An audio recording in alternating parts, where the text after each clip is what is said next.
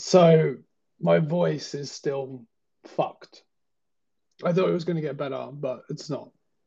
It's still fucked. So you can listen to me sound like Marge Simpson or a little girl for the next two hours. And you can listen to me go through the headlines because that's what the fuck we do. We go through them headlines, boy.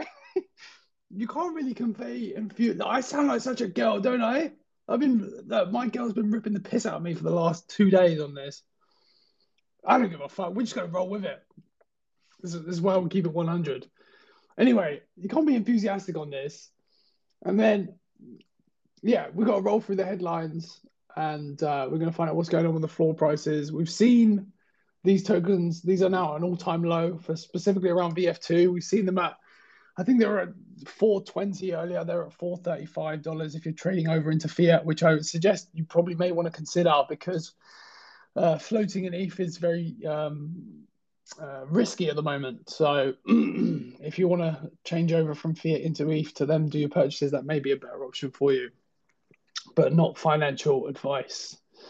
So, like I said, we're going to go over the floor prices. We're going to go over the news of the weekend, what's been going on, and then we're going to, uh, you know, lend out the, the microphone to you guys in the audience and offer you guys to uh, chime in and see how your weekend's been. We currently have the Queen's funeral today which half the population have tuned in to, to watch. So we expect a relatively quiet day today. Understandably, she's being transferred from Westminster all the way um, out to Windsor, which is just out near where I live. So all the roads have, uh, have been closed off. All of the shops are now closed off. It's very quiet. You can't. There's, there's hardly any cars on the road. I popped out earlier just for a walk, and uh, yeah, there's there's no one about. So very very bizarre. Okay, so let's get into it. Oh yeah. Look at this enthusiasm. Got him be enthusiastic. Right. Anyway, on the floor for VF1 is the Calm Clam at 5.2 ETH. That's $7,072. There was actually two Calm Clams on the floor at this price earlier on, but obviously one's uh, clearly been swept up. Let's have a look at the activity log. I should have got some orange juice, man. I never got any. But not orange juice, it's apple juice, isn't it, as well? Um, so things have been being bought up for four and a half ETH, which is a swaggy sea lion. That was six thousand one hundred twenty dollars. So you can get some bargains. There's been a bunch of wrapped ETH offers, which basically means offers that are being um, deployed across this uh, this collection. So you can get, definitely get some bargains.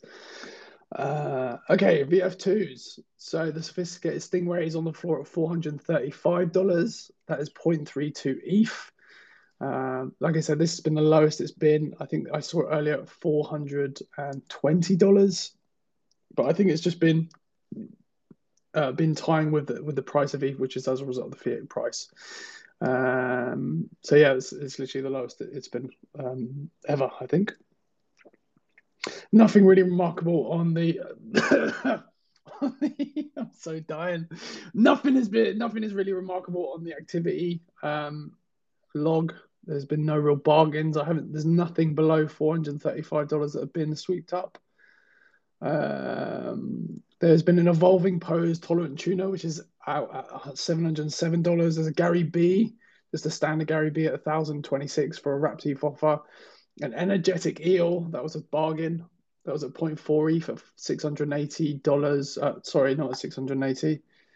That was swept up at five hundred and forty at an evolving pose. So some good bargains there. The VeeCon tickets. I know, who cares, right? Let's roll into it. Let's wait for it to load up. Pumping at the moment, $405. It's uh, 0.297. Uh, book games, been some interesting conversation about that. Some people claiming that these book game, the book games exchange has not been updated since it's been launched, and people are, are um, proposing that the reason for that is because they've lost faith in that in that platform or that exchange. And uh, yeah, so the, the fiat price is $116. Uh, it's 0.08 ETH, which is a lava spectacular with a marble frame. If we look at the top 10, it is uh, the Bored Apes at number one, Ethereum Name Service at number two, Posers NFT, I have no idea uh, Kymalion at number four, Ape Yacht Club at number five, Renga at number six, So I had some great things about Renga, interesting things. It, actually, their trade volume is down 61% over the last 24 hours, so probably not uh, not doing too well. Still in the top 10 though. Eight pairs at number seven, no idea. Otherdeeds, obviously, at number eight. DG Daigaku Spirits, I'm not too familiar with the Spirits. They're up 1160% in trade volume over the last 24 hours and simpler bounty hunters, um, which is a sole project. I don't really know whether you know these projects that we haven't heard of before that don't have blue tick marks. Um, if you go and have a look at the top 100, many of them uh, that you haven't heard before just don't have the blue tick marks. So uh, proceed with caution with those because I, I strongly feel I think we've um, been stipulating that these are just market making techniques to get into the top 10 in order for people to take note because obviously we're looking at the top 10 to find out what's what's been trending and obviously um, project devs know that so they're going to try that in order for um, attention to be placed across their projects and consequently um, for money to be invested in them. Usd what's going on with eth right now so ETH over the last week is down 21%. It's at $1,358, which, you know, um, we can probably say that there's that correlation to as, as to why the floor price is so low in fiat currency. Not been doing too well. Obviously, it's had a dump post merge. Uh, as we know about the, the merge between ETH2, it just uh, it didn't it didn't uh, trend the way we thought it was going to trend. Okay, right. Let's have a look at the news some but it's pretty boring news today to be honest with you. Well, I mean, depends how you take it, right? Speculative or subjective. So Yuga Labs welcomes their first chief gaming officer, Spencer Tucker, aka Everyday Zucchini. The team has grown from 10 employees in January to 70 plus and has plans to exceed the 400 full-time employees by the end of the year.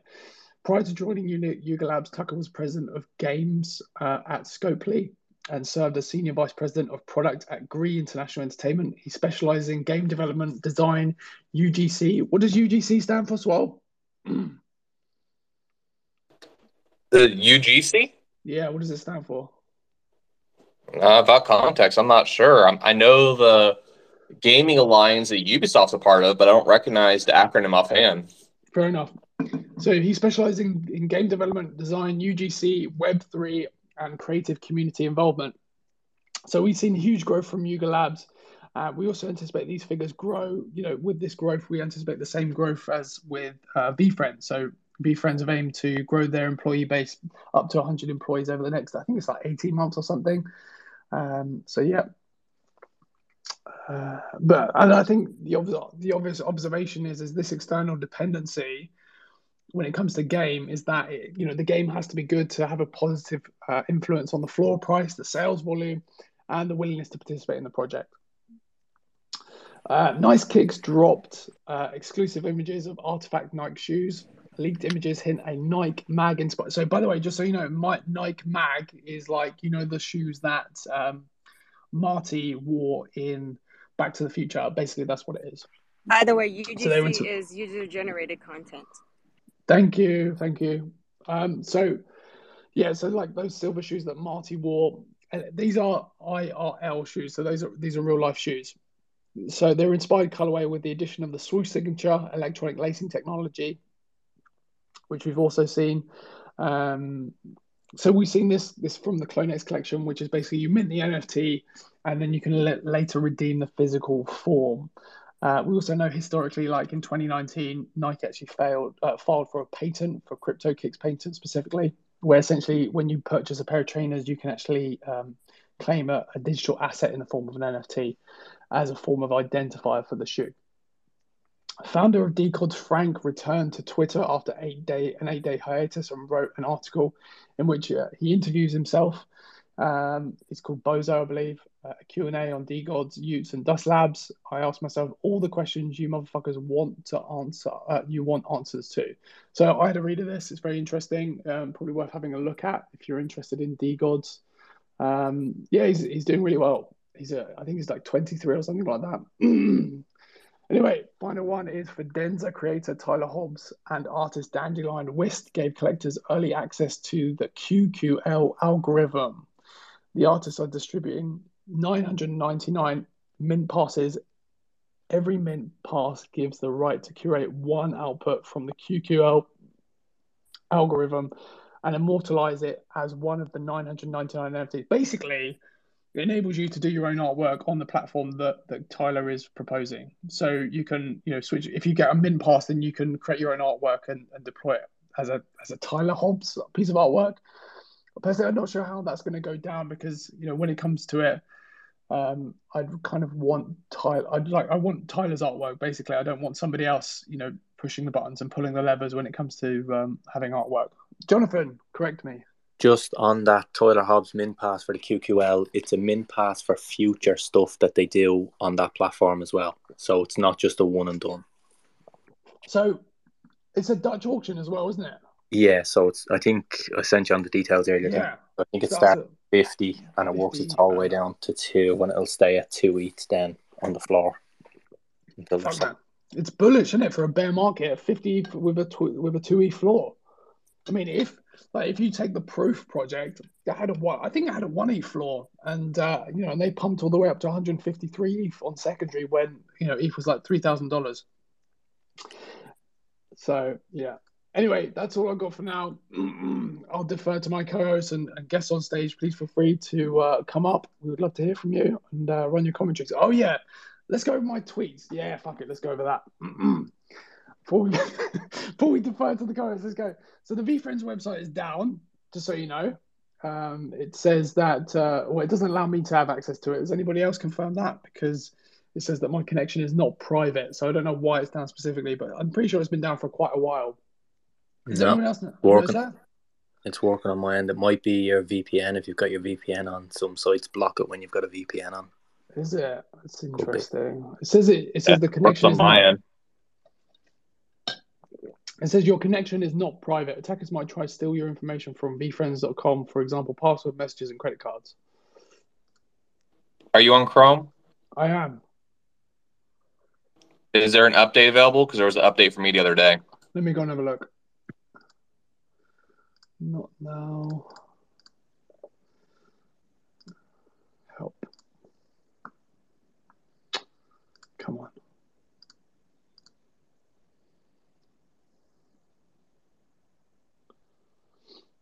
Oh, and while that's doing that, I'll have a look at my tweets.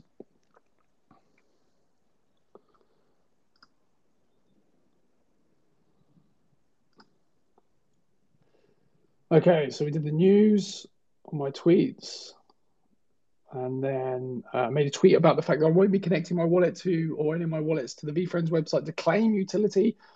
Uh, this is pretty self-explanatory. If you read through that tweet, you'll see why. Um, I, I, think we need new developments towards keeping, um, you know, actually claiming for utility and, and, keeping keeping token holders safe. So there's been a, a bunch of mimic sites, and so for the uh, preservation of my tokens, I will not be claiming until a new measure is put in place um, that will help guarantee better security for my tokens. And uh, like I said, I won't be transferring out of any of my vaults uh, just to claim utility. So I said that. What did I say? I also we spoke about we had this is just a reflection off the back of a previous um, t- uh, Twitter space that we had when it comes down to your creed, your caste, your gender, your sexual preference, your identification, your race, your disability, whatever it is. Um, there are simply too many categories to list, and I said that none of these factors are a consideration as to whether you can participate in our space, and that is the case, and will continue to be so. Integrity is our only drawing factor. That is the case. Uh, but like I said, you know, this space is primarily directed at NFTs and Web3. And uh, if the subject matter does, does broaden to humanitarian aspects or, or issues or situations, you know, we spoke about Roe versus Wade, then we're happy to, to entertain that conversation to its fullest extent. But like I said, we are specifically directed towards Web3 and NFTs, but we, we do not shy away from those conversational topics if they do crop up. I also said Discord was shit, which I do feel it is shit and I asked you guys to change my mind, and none of you motherfuckers did. In fact, you all agreed with me. you all agreed with me. So yeah, yeah that was bemusing. I saw that. Don't even start, so because I swear we differentiate on this, man. I don't even have the voice to, to debate this with you, bro. Like, literally, I love you, man.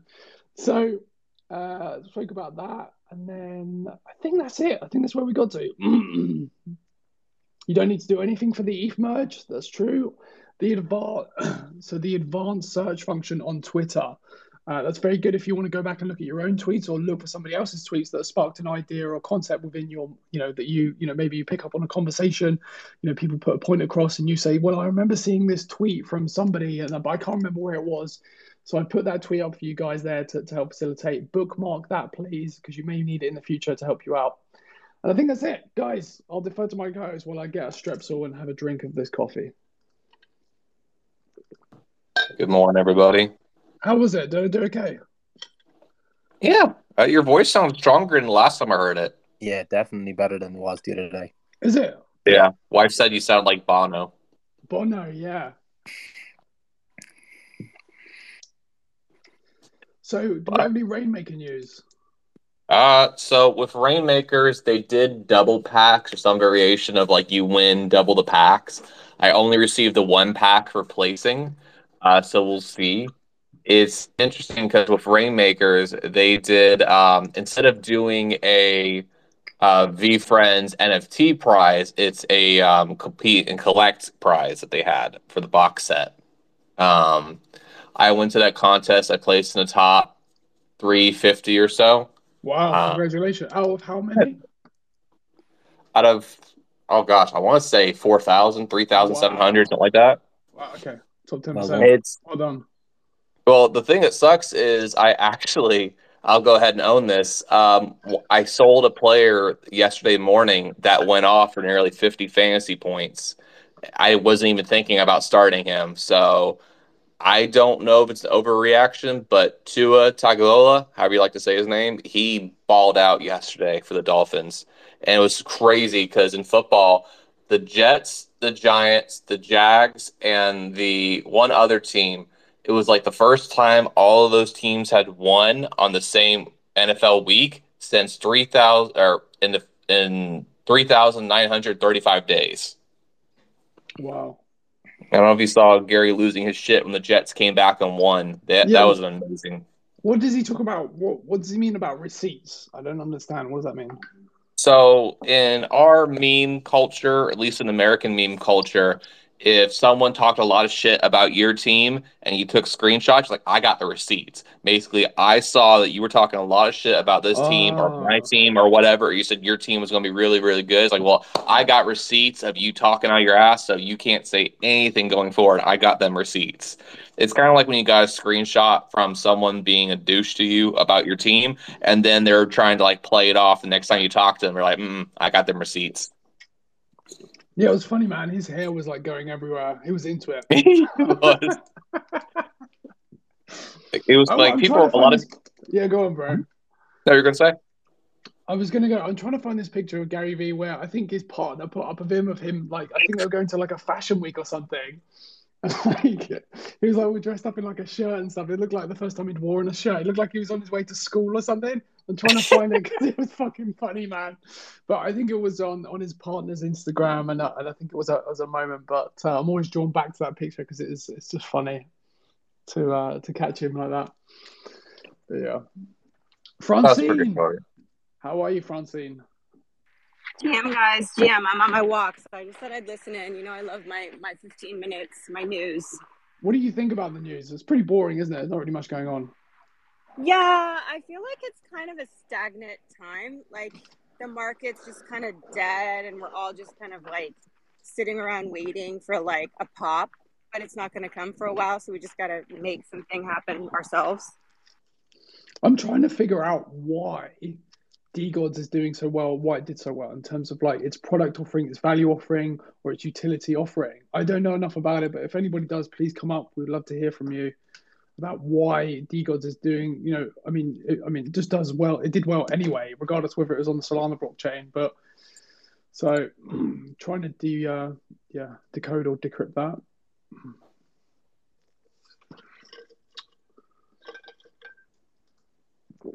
And the other thing is, obviously with Tyler's project, I'm like, like I said, it's like I'm like, and correct me if I'm wrong, Jay, but isn't it? If the the the project isn't the, the project in terms of like yes, it gives you mint passes to other mints moving forward, so it's almost like a proof project in itself, which could be, I mean, hopefully they go to the floor man, hopefully they don't get picked up above like three ETH. But conversely, the the the um the promotional video that I saw was about basically enabling token holders to create their own artwork um, through the QQL algorithm.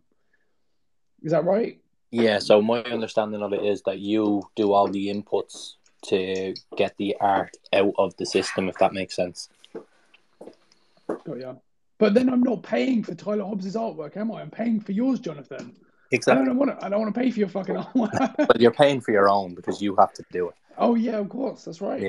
So Yeah. when it comes to secondary, it's like, do I want to pay for somebody else's unknown artwork? I don't know. I don't think. I don't think that's going to be. But like I said, I think you know if you look at you know cases where we have the situation of a thousand mint passes, they always typically um, under promise and over deliver. You know, with the proof project, for example, it's a it's a it's a you know it's a clear case of that.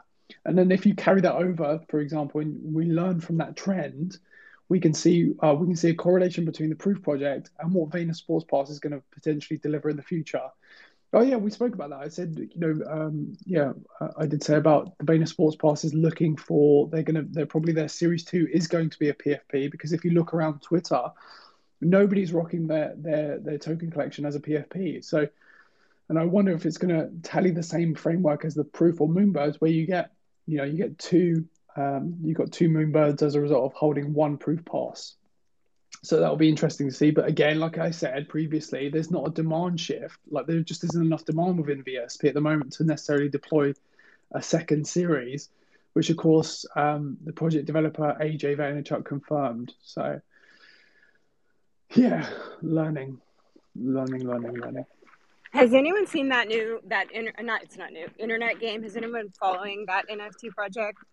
Yes, we actually are going to be featuring them on the show shortly. Um, I actually bought a bunch of tickets uh, the other week. Uh, spoke with a project dev, great guy. I actually thought G Money was a project dev, and uh, until I was corrected, because I thought the the person that I was speaking to was um, just one of the the subheads, but uh, it turns out that that was it. But yeah, Yeah, I think he's just a host. He's hosting with my friend Leah Lamar, and yes. it's pretty funny. She sent me some of the stuff. I think it's good. Yeah, I I bought. I haven't. The thing is, I I haven't followed up with them. So like, is the games are the games live now? I think they're going live first week in October, if I remember correctly. Is like it? next week, maybe. I mean, I can look back at my text messages. I think he said. Tuesday when he said to me. Oh, I think he oh, please. said they're going li- live on Tuesday, but I need to really join because the thing is, it's hard to like track all the fucking tokens, man. Like trying to action them all. That's why, like I said, I did a tweet on it where in the future we're all going to need virtual assistants to actually manage these tokens because there's just so many discords and so many announcements that need to be actioned. You're going to end up missing out. so yes. Dun, dun, dun.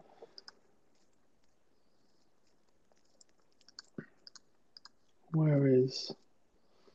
See, I don't even think I'm in the Discord. yeah, it says it says September nineteenth, and that's like, isn't that today? I think it's tom. Oh, it is today. So, um, where is internet game? Let's bring it up. So I take it you've got to connect to. Um, I think you got to connect. You must be able to have to connect to play. Where is it? Yeah, I think mm-hmm. you. I mean, I don't know. I just kind of took a cursory look at it, but it seemed like you have to own an NFT to even get a spot. Like you got to be in the community already. Yeah, that's right. Yeah. Where is it? Internet game. So, internet game, in case you don't know, Francine, we have a, a Mint Mink token, or VeeFriends has a Mint Mink token, which enables you privileges towards uh, the internet game. So, that's part of the reason why we covered that project, and we're looking to have them on at a later date. Where is it? there we go.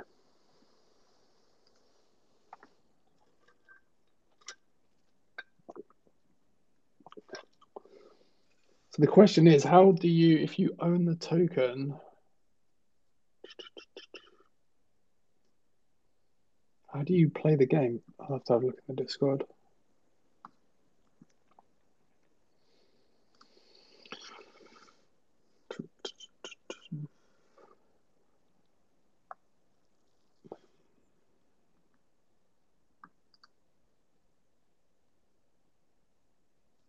There we go. Yep. Okay.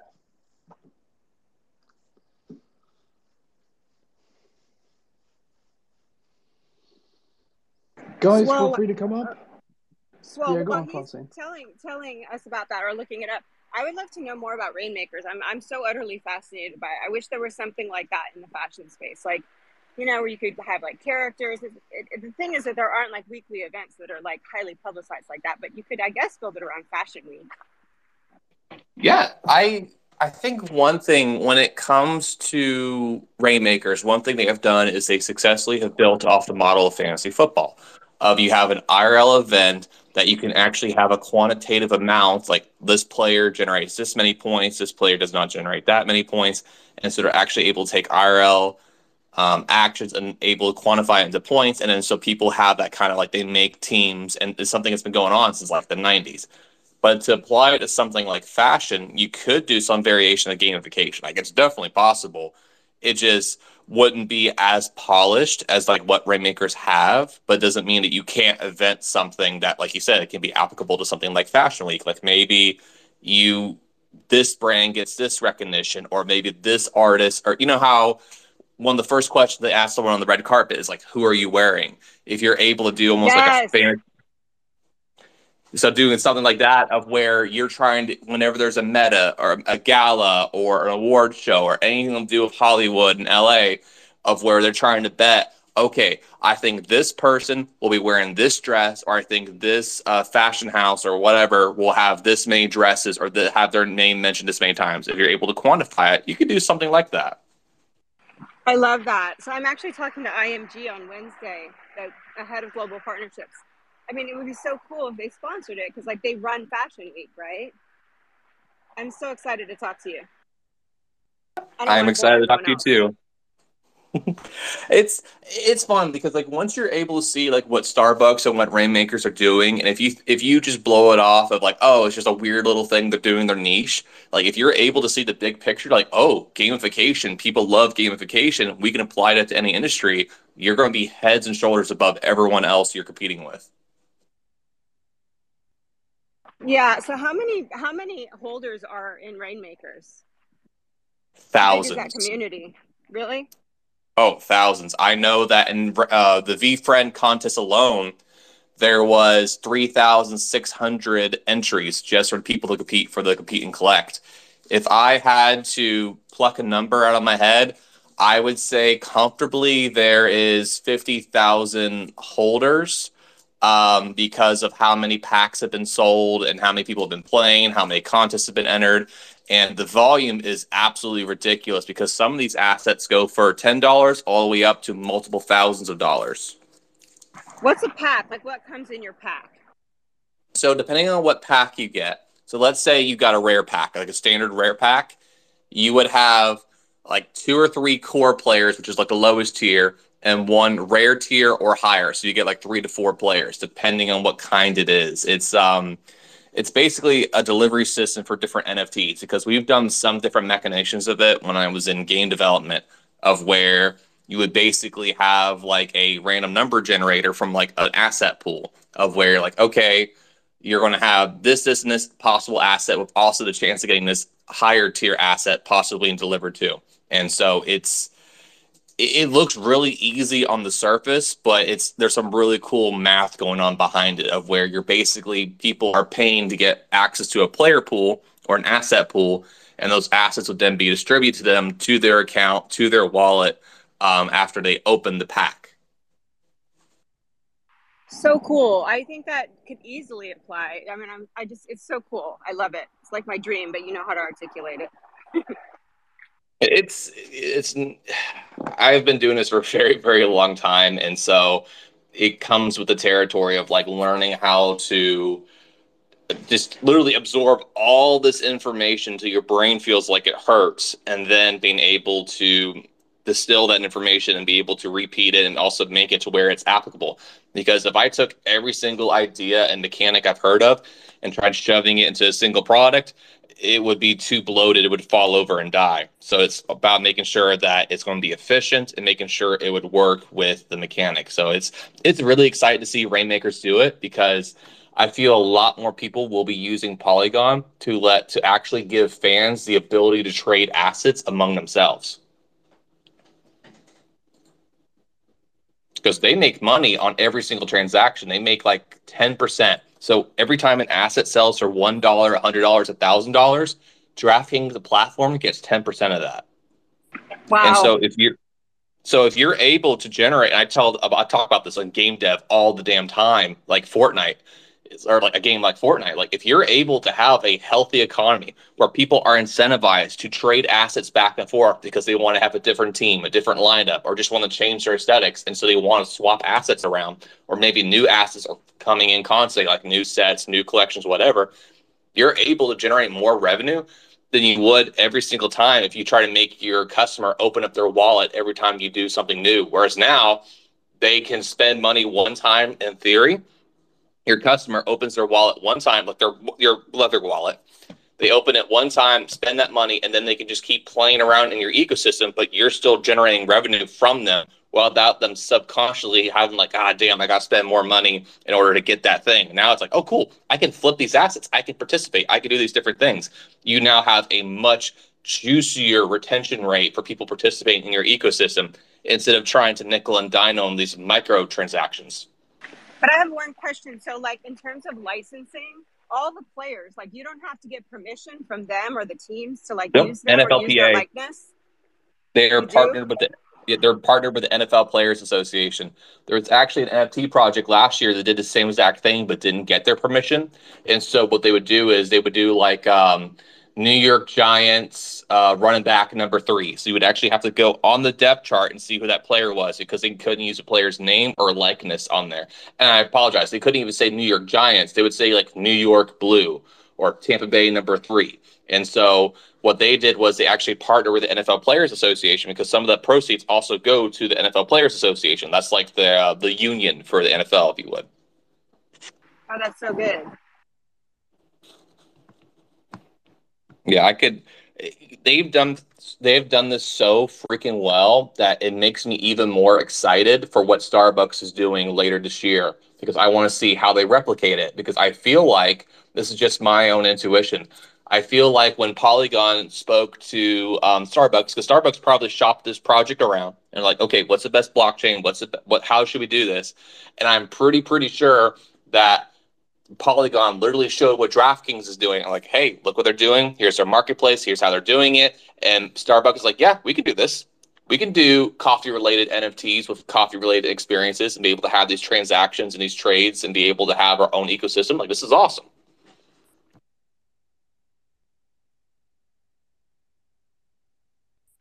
Yeah, Polygon is partnering with Facebook too, right? I Sorry, want.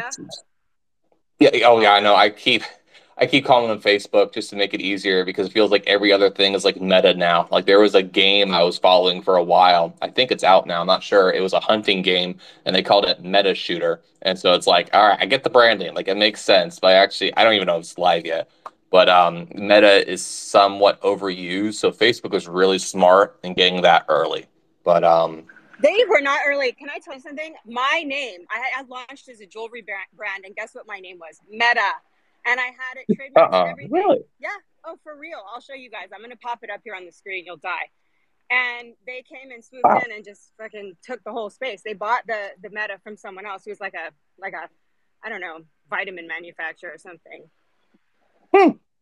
But that's why I had to pivot to Meta Golden because he they you know once they came in as meta it was like okay well i'm not, I'm not going to be this like tiny little jewelry brand trying to like compete against facebook.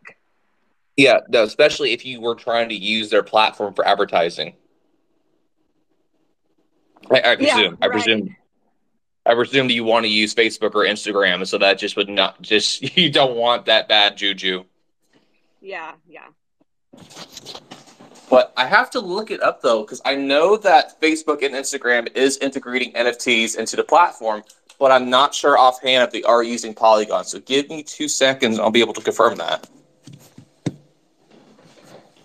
I know they are because um, I met them. I met them at a A16Z conference in New York during NFT.NYC. Oh, wow. I met, met the guys from Polygon, and they said they just partnered with Meta. And then one of my advisors is the head of You're absolutely right at Meta.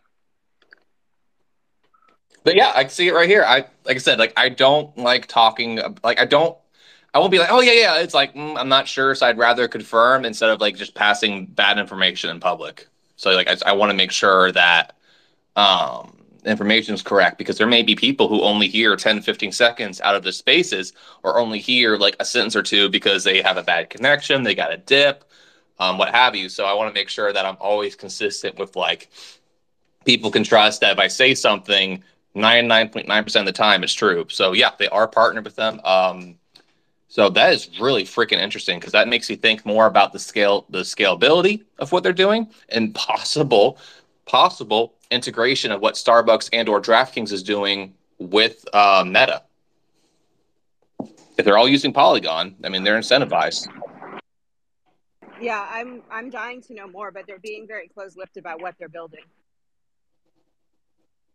Hmm makes sense to be closed lipped. It's interesting because the announcement is from all the way back in May, and here we are in late September. So it's interesting for what how far along they are. Hmm. And they're also reflected that they're going to support Solana and Flow. Interesting. I'll be honest, I don't really. What's up? Do we know much about Flow? That's um NBA Top Shots on there. Oh, okay. They hold quite a sizable market share of uh, the NFT platform. Let me bring up. I had an infographic on that. Oh, did they? I'd love to see that. Yeah. Yeah, they do the NFL all day and the UFC moments as well. They are the third largest market share when it comes to NFT sales. So, like, 75% is Ethereum, sixteen percent is uh, Solana, and then it's like three percent is, is the Flow blockchain. But I'll send that on to you in a minute. Yeah, definitely.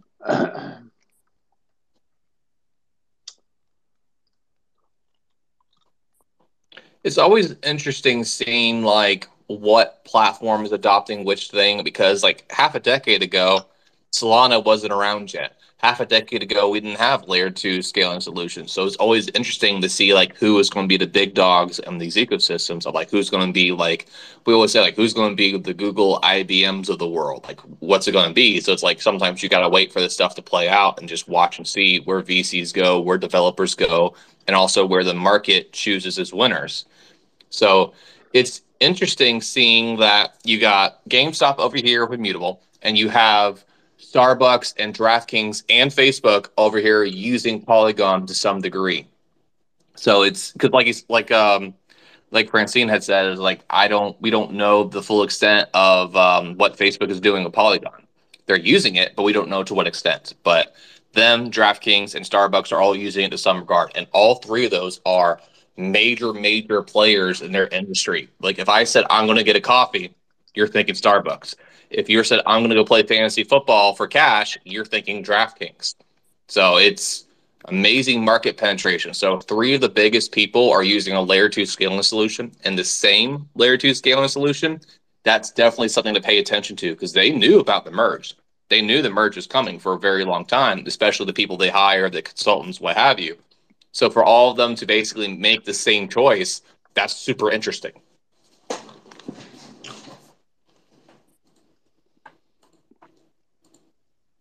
I wonder why they didn't go to the Sol blockchain.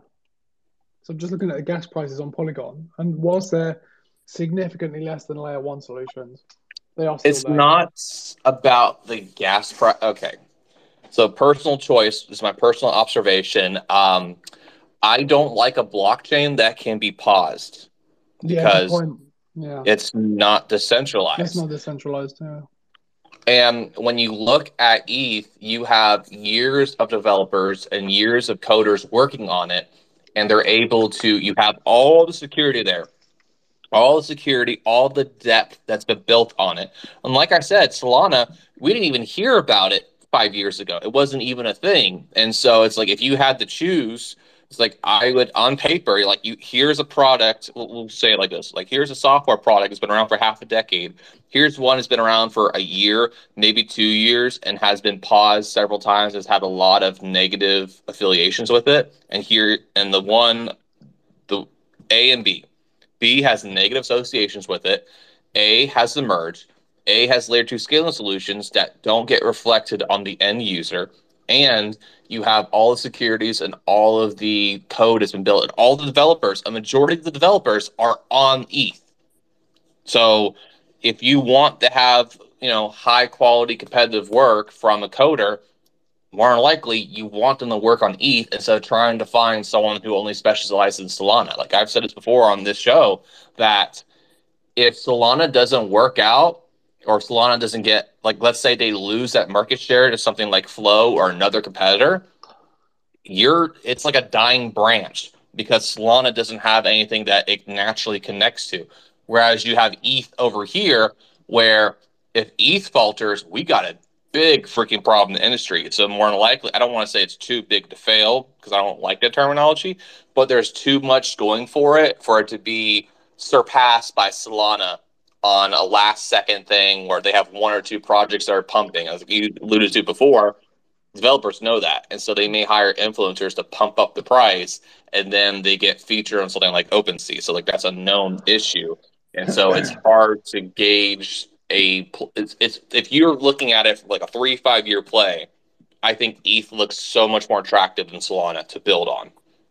I think you know through the implementation of things like Meta Shield on Solana, like giving people the ability to block, um, you know, token images and like add watermarks is like a true testament to to like being centralized and definitely not being decentralized. If you can have that sort of manipulation over a token in between market price, uh, in between sales, then uh, yeah, it's definitely not. Um, you know, it's definitely a testament to being centralized and not decentralized. So yeah, you make a good point. It's, I mean, if the market decides it wants to be more centralized, okay, the market decides it. But with what's going on in Silicon Valley and people in Miami who are building, majority of them I spoke, I speak to like ETH. There are some who are definitely dabbling with Sol. Last time I spoke with them, but I think it's more of a summer fling versus them making a serious commitment for the next three to five years. And we'll see what the market decides. Like I said, this is my personal opinion. It may not be how it actually plays out, but I feel like after the merge, gas prices going down with layer two scaling solutions from Solana, or almost at Solana, from Polygon and Immutable, because let's not forget, Immutable is working with GameStop, and they have GameStop has the ability to literally turn millions of people onto a NFT or a particular project. They just had that with their Power Up program, of where they're like, hey, if you're subscribed to our membership program, you can claim a free card pack from Gods Unchained. So they have the ability to literally onboard 5.3 million people to a single NFT game of their choosing and we've seen that reflected in the market um, on Token Trove. The collections by volume, Gods Unchained has had a 762% increase in trading volume in the last week on Token Trove alone.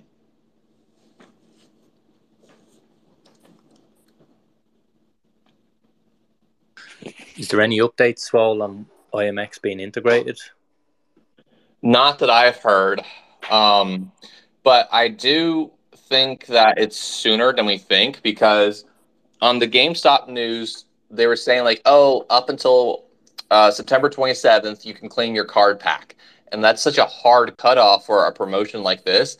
It almost makes you feel like that either during that time or right after it, they're going to integrate stuff into their marketplace. Because why would you have someone buy a pack of cards that's going to be integrated into your ecosystem if your ecosystem's nowhere near close to being done yet on your website. So I don't have anything to support it, but just looking at it on paper, it almost feels like September 27th, give or take one or two days. That's a really important day for the GameStop marketplace uh, for possibly integrate IMX. I don't know what the holdup is. I don't know what's going on in the back end, but on paper, at least from a marketing standpoint, it feels right, but this is not about feelings, it's about what actually happens. So until I hear more, that's all I can go on right now.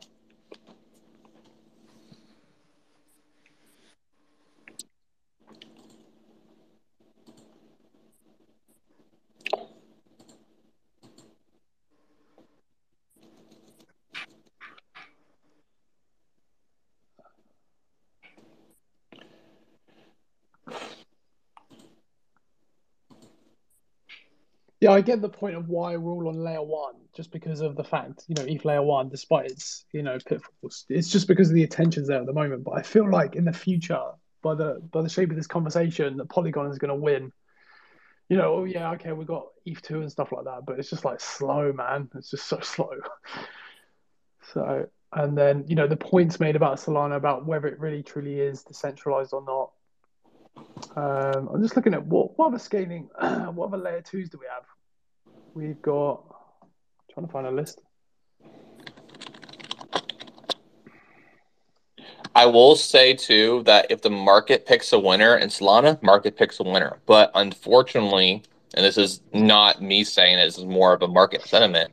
Solana doesn't have a very positive look because, unfortunately, because it's so much cheaper for people to send transactions, it's cheaper for projects to get on there. And just if you're looking at it like a bell curve, you're seeing a lot more lower level of experienced projects starting on Solana.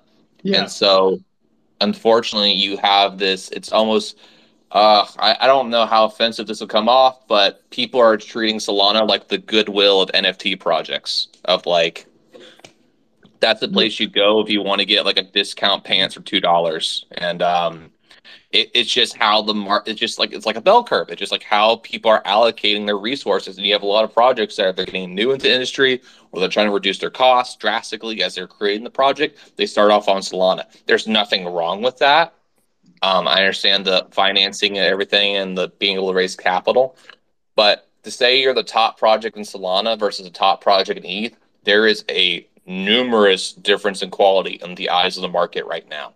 And so if your only selling point is we're cheap for transactions, I don't know if you have a lot of longevity because you can have you can make a proof of stake blockchain that is wholeheartedly corrupt in terms of how allocations go of the staking and the percentages. I've seen it before. I've seen platforms that had staking, but they were super cheap, and that shit went into a complete dumpster fire. So being the cheapest is not always the best. It's about the customer experience and the scalability.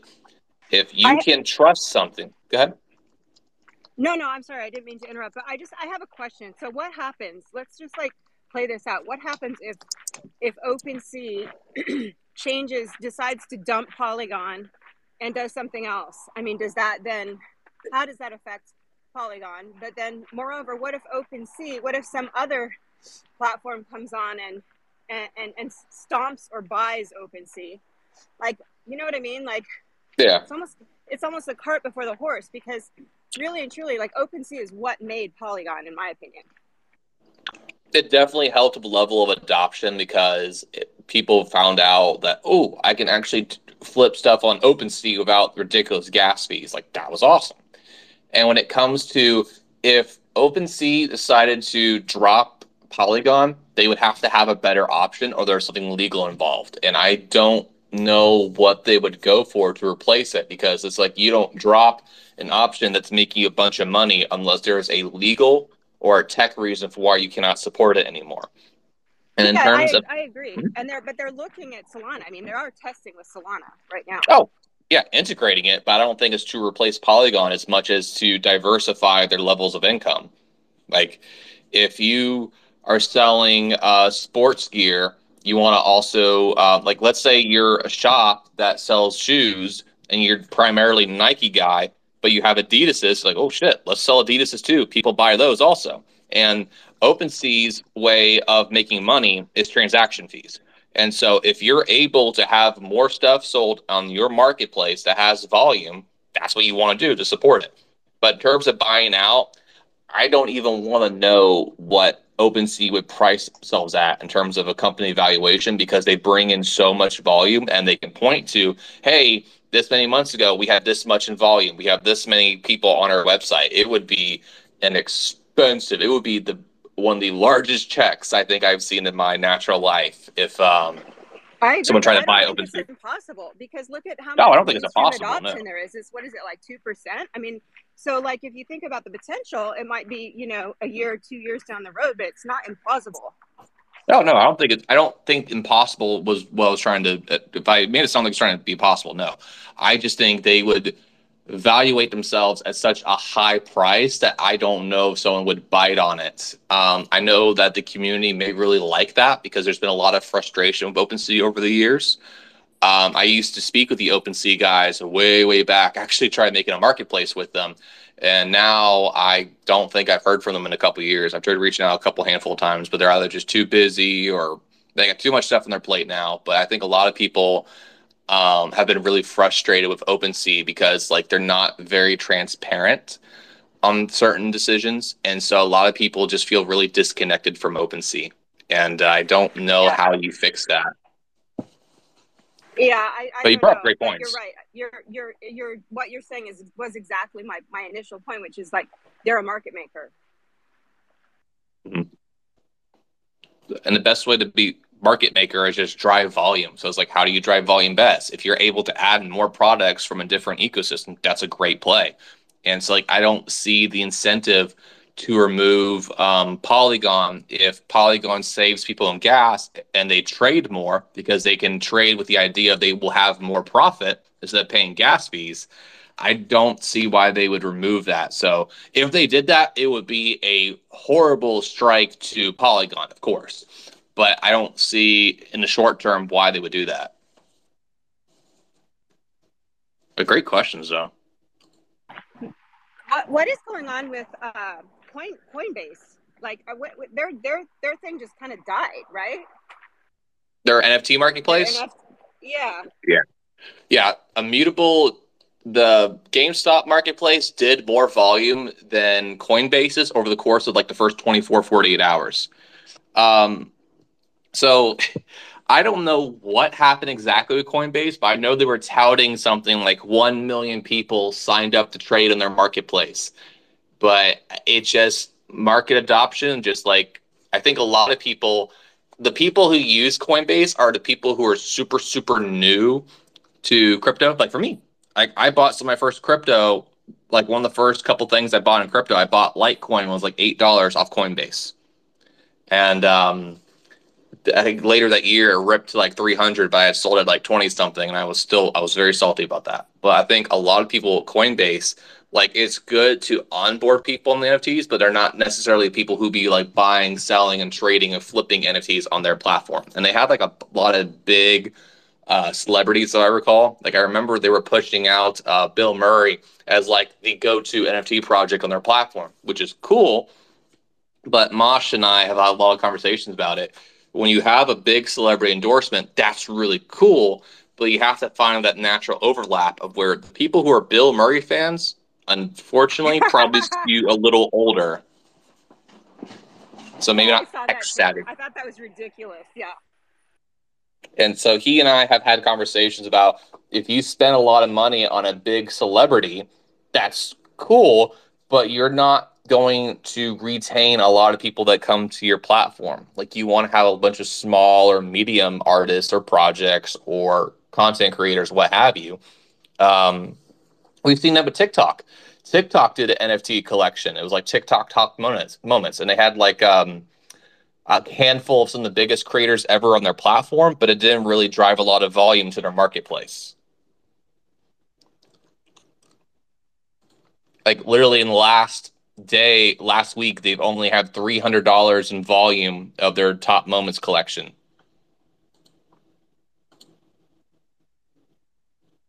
And it was TikToks of like some of their biggest um, videos.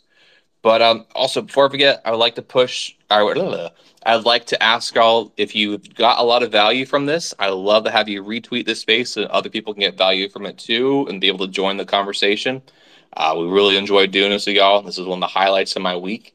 And um, if you have any questions but you can't jump on and ask um, on mic, feel more than free to go to the bottom right hand corner, the little bubble icon, and ask your question there, and we'll answer it.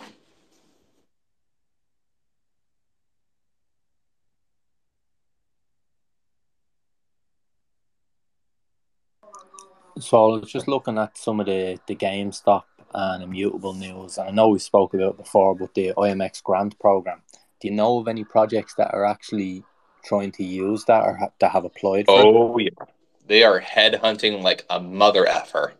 I have been on calls before with IMX and clients, and um was it, yeah, it was IMX and they straight up told a project like hey you work with us you will be on the GameStop NFT marketplace and they have added I want to say four or five quality games in the last few weeks I can I would have to go back and look for the tweets but that I think it was a hundred million grant correct me if I'm wrong Yeah, it's a hundred million dollars. Yeah.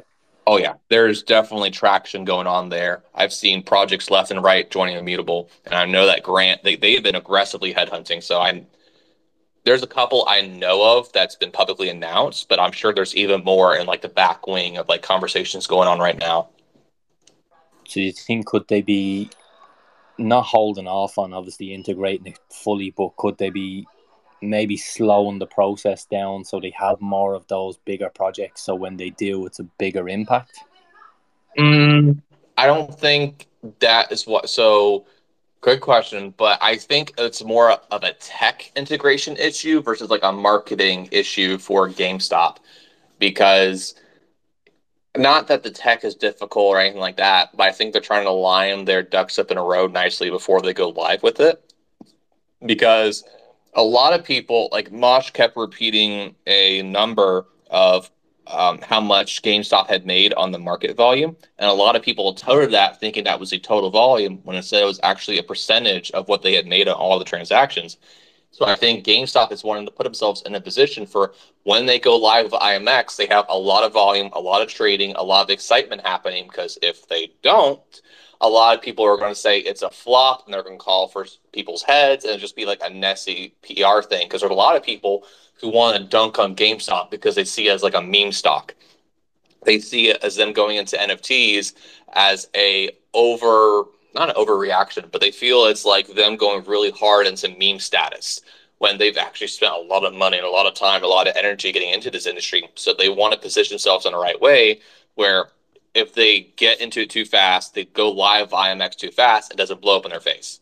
Like you have a lot of assets that are now being distributed, they're being sent to different people.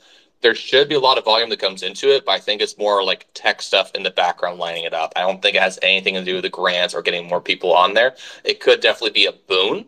They may be like, mm, let's pause it a couple days so we get more people integrated, and so they're like lined up and they're good. But I don't believe that's the main reason. If that makes sense. And their marketplace is still in beta test, am I right? It's it's live and beta right now, correct? Yeah. So have they have they even confirmed when that will be fully live, as in out of beta? Uh, there's some projects that don't leave beta for years. It's a um, I wanted to say what is something that's left beta very very recently. I want to say it was something like if it wasn't Fortnite, it was something like Fortnite that left beta in like the last year or two, and it was like a big thing because they're taking the the beta label on it. Unfortunately, the beta label is almost like a quarterback in football. It gets too much of the credit and too much of the criticism of where people go, "Oh, this is so awesome! It's only in beta," or "Oh, it's still in beta. This sucks. It's going to be horrible." So it's kind of a um, it's a label, but when you have a public, it's I don't know. It's a, it's a very weird thing because people use betas differently in big tech that I found. Some use it when the product's like ready to go, or like the first iteration of it, it's gonna be absolute shit, but they're ready to work through all of it. And then there's some people who have the beta on there for years and years and years, even though the market has accepted they like the product, it works really well, and people are using it, but they'll still have the beta tag on there because I want to say in mobile apps, if you have beta on there, it affects the rating score.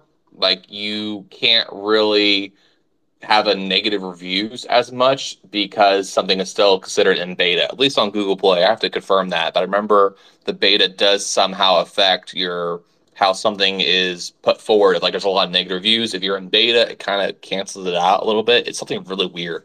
I haven't read it in a little bit, but I remember finding it really weird. All right, another thing too. Oh, actually, you might be onto something, John. Google had Gmail in beta for over two years as well. Mm-hmm. That's what I was thinking. Like a big name like that. One thing I think you might be on to something about is I believe Illuvium could be a really, really big part of this. So, for those of you who don't know, uh, Illuvium is a very infamous game right now. Beautiful graphics, looks great, a lot of money, a lot of stuff has been spent on it and in it. But in previous conversations, Illuvium has gone to how do I say this? They have gone to bat against Axie Infinity before, of where they've actually butted heads in public with Axie Infinity and how they conduct themselves and their tokenomics, et cetera, et cetera. So Illuvium is already has a lot of controversy with how they conduct themselves. One, two, Illuvium has been in development for a very, very long time. It looks beautiful. A lot of people who've been able to try the beta love it.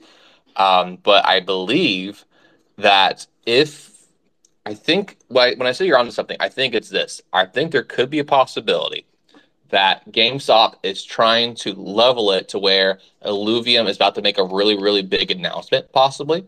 And GameStop is trying to like line it up so that people get a lot of excitement and start trading Illuvium assets because with Illuvium being on IMX, that means you can buy and sell Illuvium land on GameStop.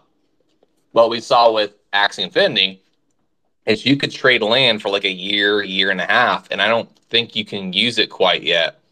And so I feel like they want to be able to have that really big ticket volume because Illuvium has a big announcement upcoming. So they're trying to get all their ducks in a row. They have the people coming on the Gods Unchained. They have the people on Illuvium.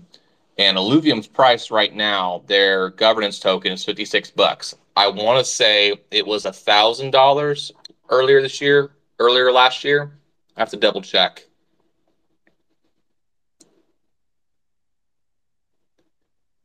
But I, I don't know. I just something very uh, you caught something there. Like I'm not so sure now. Like that's interesting.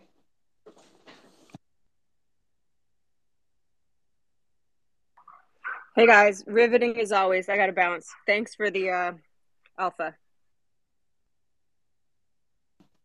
Love talking to you.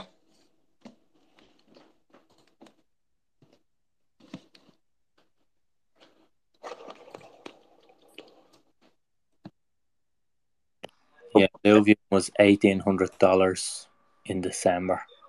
It's down to like sixty. Yeah. I remember looking at it when it was over a thousand because I was like, oh my god, for one governance token, that's insane. Because I think Axie at its most, the governance token went to around two hundred dollars going off the memory. But it's very interesting because the volume, if you look at the chart for Illuvium, uh, the governance token, the volume has dropped drastically, drastically, drastically. Like if you can actually see, if you look at it at the year to date chart, so from where, actually, let me do the all time chart, um, all time chart, and you can see the volume where it picked up. We were actually really, really close to where it was before it spiked up to its all time high around 1800. Yeah, like where where it was at the very top, it done like five hundred million nearly in a day, um, mm-hmm. whereas now it's struggling to do eight. So my theory is their last announcement looked like it was in June, at least on the Coin Market Cap website. Because the thing is, too, they also do staking. So I'm curious how much is because I haven't bought into this. I have no idea about the tokenomics of it other than like surface level shit. Sorry. Sorry, I got a cough drop that's stuck to the back of my throat right now.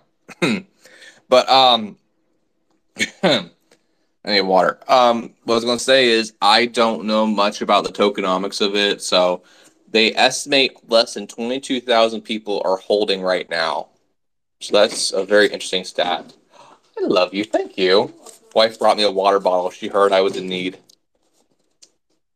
Uh, but I was going to say, though, is that um, I think it's interesting because I don't know so much if it's the grant program why they may be taking a, not even a step back, but maybe slowing their roll a little bit. But I'm curious because if Illuvium, you know, erupts, like you're able to assets all of a sudden are um, sought after, like their land will be coming in a really big premium because let me find the um, Illuvium land. Doo-doo-doo.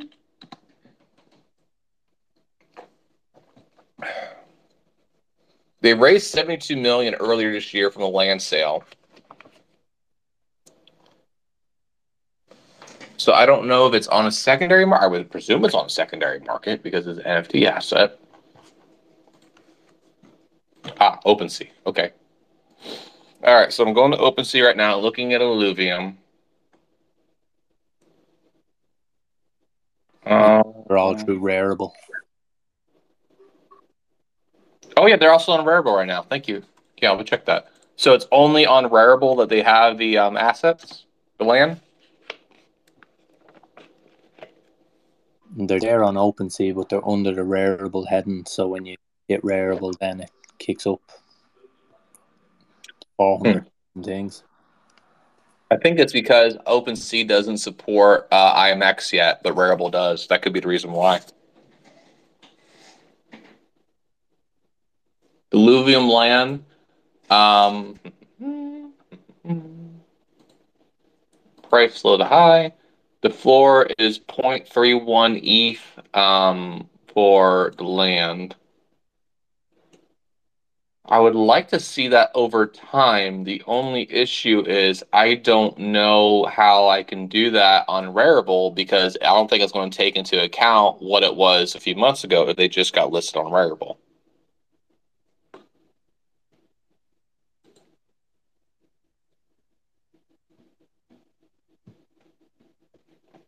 Interesting, interesting, interesting. Hmm. So this is super interesting because if they have any news that comes out and then GameStop goes live at the NFT Marketplace with um, IMX integration, you're going to see a shit ton of volume going on along with what's going on with Gods Unchained already. Because I know Gods Unchained has a new set. Oh. That might actually be the key. Did you see about that? The new set? No, what was that? Uh, so Gods Unchained has been coming out is coming out with a new set soon. A new set of card like a new collection. And the way they work typically is Gods Unchained will there'll be a hard cutoff to where you can no longer buy packs from the previous set. So there'll be no more um like there will be no other way to get those cards except on the open market. Like you will not be able to buy a pack and rip open any of those cards from that set.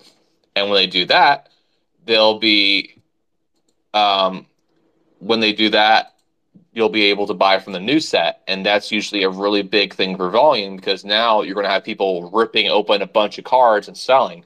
And with NFT marketplace for GameStop being a uh, market maker, they're going to have the most volume when cards are being traded. And so if they're able to give 5 million of their customer base the ability to claim a card pack and then also have the set going on of where people can then choose to trade those new cards that they ripped open on GameStop marketplace. If they're able to line it up and just basically overlay the day that marketplace goes live with the day the set goes live where people are ripping packs and start trading volume holy shit will you have a cool pr piece for GameStop NFT because like, hey, look, look at all the volume we did. Isn't this amazing? And then you have Gods Unchained where there's going to be even more volume volume topped on top of it because you have the everyone's going to GameStop versus going to IMX or maybe going to Token Trove like that. Ooh, that could definitely be the play. That could be the reason why they're pausing because Gods Unchained's like, hey, we actually got to wait a week or two for the games or for the next game set. So let me figure out when the new set is because that might be if okay, this is where it gets crazy. If that's going to be within the next week, that overlaps with the promotion I was talking about with GameStop being the 27th. Guys, you are getting some grade A alpha here, possibly. We don't know for certain, but it doesn't look too bad right now. That is super freaking interesting.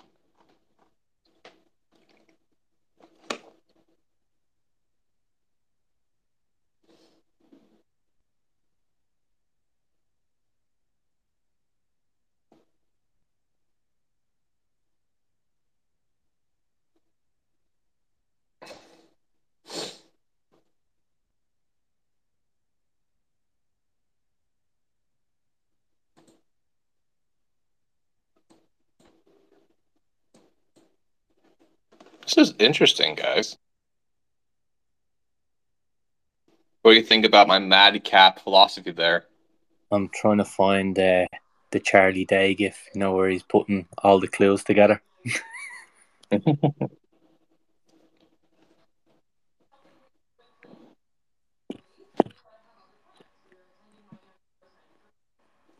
So I'm looking now currently for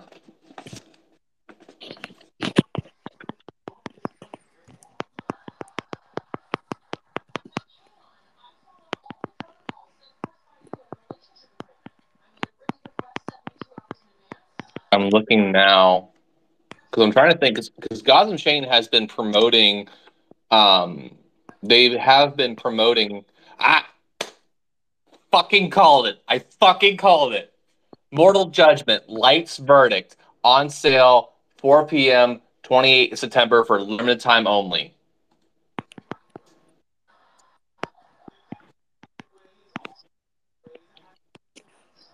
So it's a new set, right? Either new set or new subset.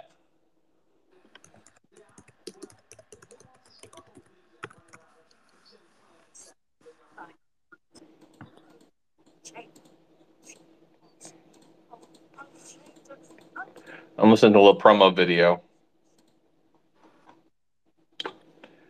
A contest between the gods, plunge the world in darkness, coming soon. Okay, so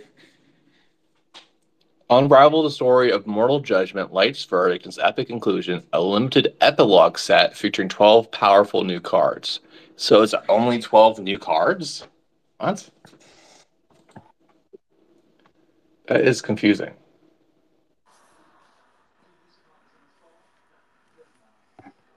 I don't I, I don't understand. Like that's really confusing. It's like let me just Google this and see if there's any articles. I mean that's definitely why the cutoff is the twenty seventh.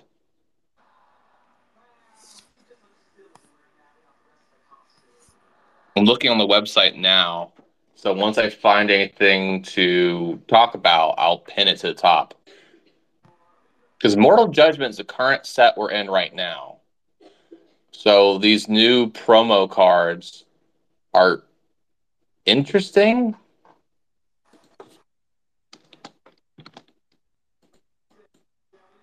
Mortal Judgment Light's Verdict. Yeah, it just says the limited epilogue set featuring 12 powerful new cards. Limited time only.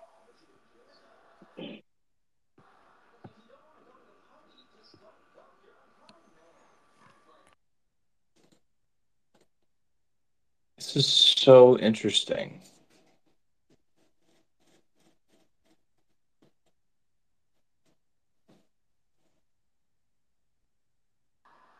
Gods Unchained is on Rarible as well. Mm-hmm. They just did it um, in the last week or so.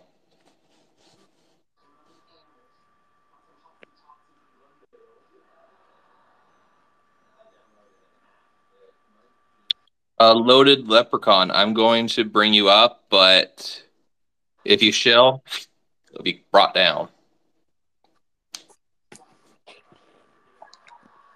Yep, I thought I approved his request. Hold on. Yeah, he's up. Okay. Yeah, you're more welcome to join the conversation, but if you're coming here to shill, you'll be dropped. I love it, bro. How are you guys? Happy Monday. Hey, Pop. Happy Monday. Are you guys talking about the collecting the collectible trading card game? Is that what you guys are talking about? Uh, for VeeFriends? yeah. Uh, we were actually talking about the GameStop NFT marketplace, uh, trying to figure out when they're going to go live with the IMX uh, integration. I didn't even know. Okay, I didn't even realize that this was happening. Yeah, so GameStop has made a really deep play into NFTs. They have their own NFT marketplace. And one of the things they have done is they partnered with Immutable X. Immutable X is the team behind Gods Unchained. It's one of the biggest games right now um, and play to earn. And one thing they have done is if you're a GameStop guy, like if you go into their membership program where you pay like 10, 15 bucks a month, they've just now done a promotion for like, hey, if you're subscribed to that membership program, you will be airdropped a pack of cards to try this NFT game. And so you now have 5.3 million customers right now who are paid members of GameStop's membership program who will now actually have their first like card pack for an NFT game. And so we're like, oh, this is really interesting because this is really going to start moving the the needle for everyone getting into NFTs, getting into NFT gaming, VeeFriends, et cetera, et cetera, especially when book games is actually on the IMX ecosystem and there go and will actually be tradable on GameStop. Wow, that's awesome, bro. I should buy some book games, is what you're saying. Also, that's crazy. That's so insane. If you own, do you own GameStop stock? I personally do not, but I have been studying it. I I'm I don't really do stocks because I just I know at the end of the day it's a piece of paper saying you own X percent of a company and it's not doesn't have utility like an NFT would or even some ERC20 tokens would. So I personally don't really do the whole stock game. Probably should, but I personally don't. No worries, bro. I was just curious. Do you know if you sign up for the GameStop membership, could you still get airdrop those or is it over now? Mm-hmm. Nope, it's uh, the 27th, and that's what we're really speculate on is like why is the cutoff the 27th? And we saw that Gods Unchained is doing a new um, it's like a baby epilogue set of like 12 cards, and we're trying to figure out um, the why. Like, why is the cutoff the 27th? So, like, you today could sign up for that membership program. I think it's the Power Up program from GameStop. I'm not entirely sure what it's called. It's something along those lines. And then you can claim that free card pack for Gods Unchained. And so, do they have a Discord, or is this all going on on the Immutable Discord? Because I'm in the Immutable X Discord, but I didn't know if like GameStop has a Discord. I don't know if GameStop has a Discord. That's a great question. I yeah. can find. I was say, I'll, I'll, look into it too, bro. Uh, it's savage though. It's it's so interesting because like you have the basically nothing happens in a bubble in this ecosystem in this entire industry of NFTs, Web three. Nothing happens in a bubble. When you have Starbucks using NFTs, when you have DraftKings using NFTs, when you have GameStop using their own NFT marketplace, like you're going to have VCs that other people notice. Even like the casual mainstream consumer, they're going to eventually feel NFTs over time. It may take a couple years, it may take six months, but basically nothing happens in a bubble. So you have to be not obviously you cannot be omnipotent, but it helps to like, hmm, how can this affect me? How can this affect VeeFriends? How can this affect Web3 as a whole? And it's always so interesting.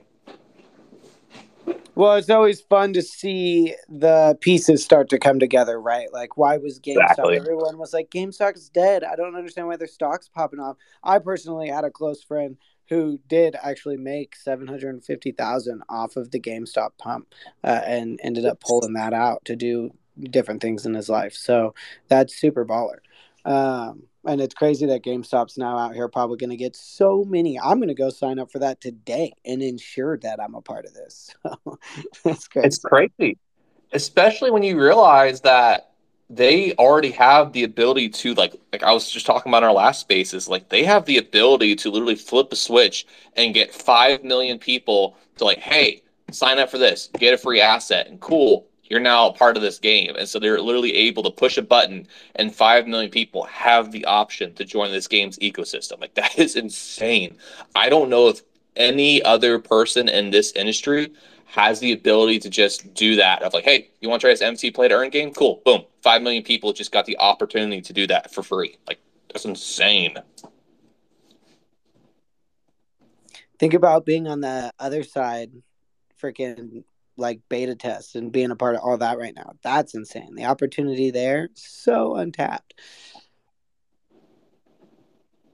That I agree. Uh, we actually had, um, I think we had someone in our community who actually was able to be part of that first beta test, and she was telling us about it and just like how you had all these people in close proximity to each other, and that it was very like however they're doing is like they were able to support a lot of people in one spot at the same time, and that's really freaking impressive for a beta. That's, my background is in um, game development, and so hearing about like a beta test is able to support dozens, if not hundreds of people at any particular spot at one time is like that's really interesting, especially for a live test.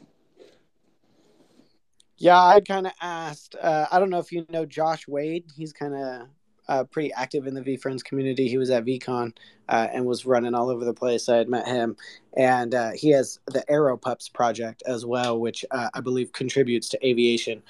Um, excuse me, sorry, um, but he was uh, he has Otherdeeds, and so I was asking him if he was taking part in that. And he wasn't uh, he wasn't saying he was spending too much time on it. And i was like wow that's insane. If i had those i'd be spending every last second on that.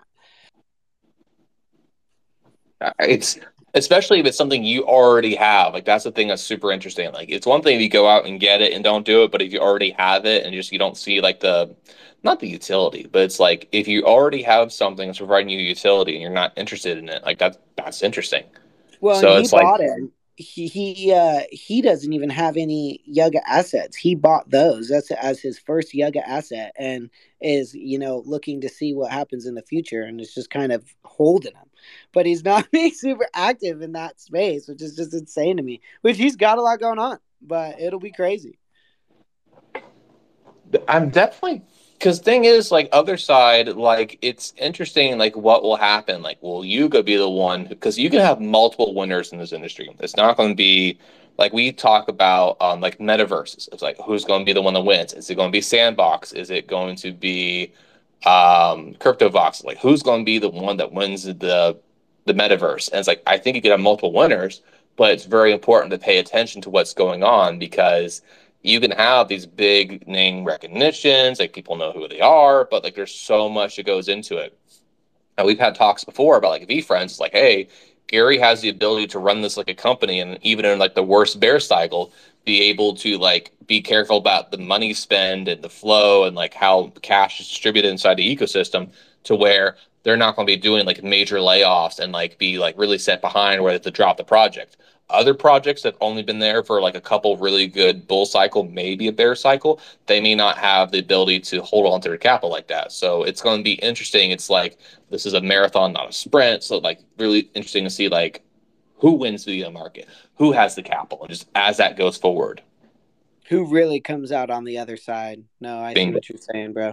I uh, I do really think though that it's almost inevitable. Like you said, there's going to be multiple winners. There's going to be as you put on your Oculus or whatever headset you have, you're going to be able to you know step into probably just about anything uh, out there imaginable. Um, but I think that one of the first ones that will be integrated with Meta and Oculus will definitely be the Otherside, a- along with Sandbox and um, Decentraland.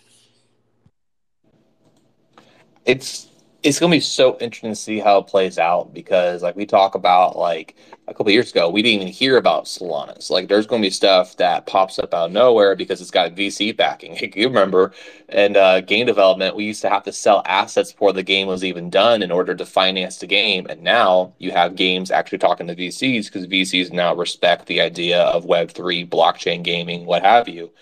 And so you're going to be able to have these games that actually can be AAA or AAA quality of where you're actually going to be able to have players go, "Ooh, I can I can trade these assets, I can do stuff with this, I can integrate this," and it doesn't feel like it's slapped on like it was for uh, Ubisoft Quartz with um, Ghost Recon. Um, I don't want to say it was Wildlands, but uh, whatever that new Ghost Recon game was, where it felt like they kind of slapped the NFT in there, and it upset a lot of people because you could only get it if you did like 200 hours in the game, and so it felt like it was like a really late addition that they didn't really think through, and it upset people. But actually have the, something.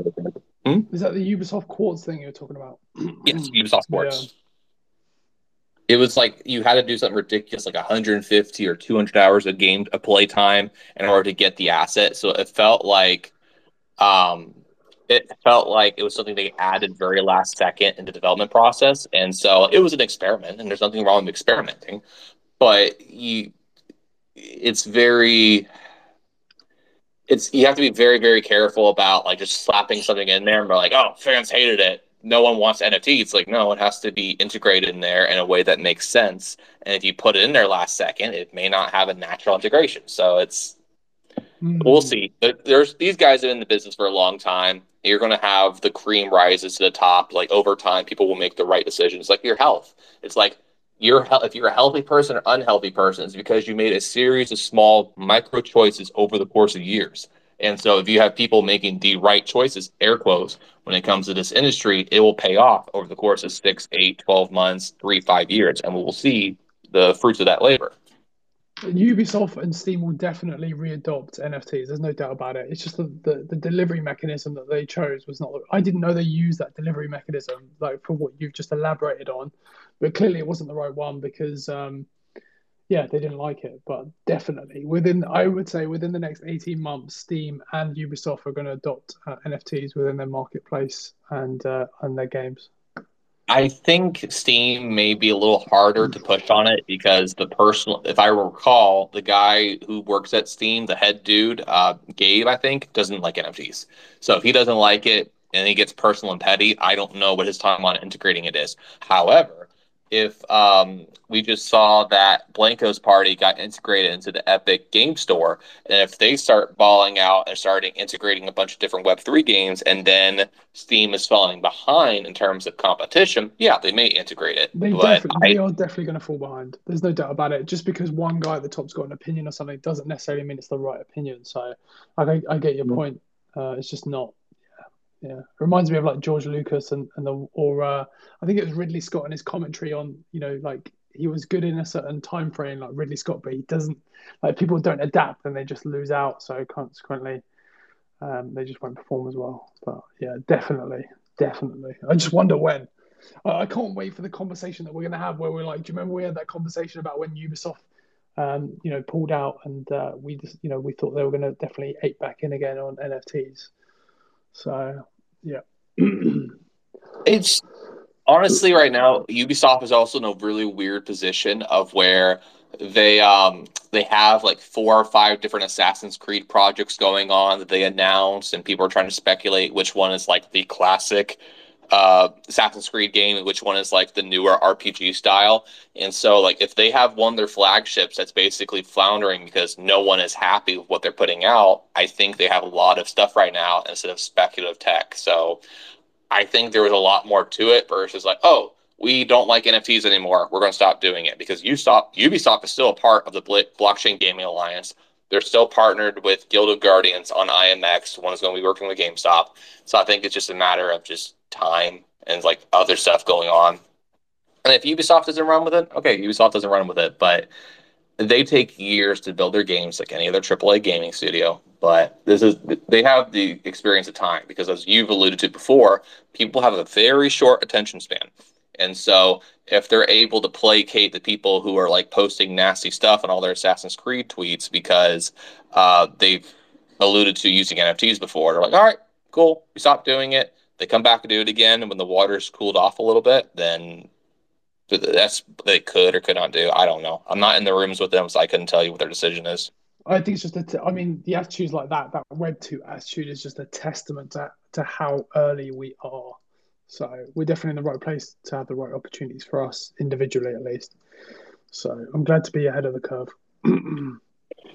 I just saw what you posted, Jonathan, from that uh the GIF of me uh, figuring out IMX and GameStop Marketplace's PR campaign. I just saw the GIF right now of the dude from Always Sunny with like the red lines and stuff and all the paper and like the sharpie and the that's good. That's good. I can show that to a wife when I get a chance. She'll think she'll find that funny.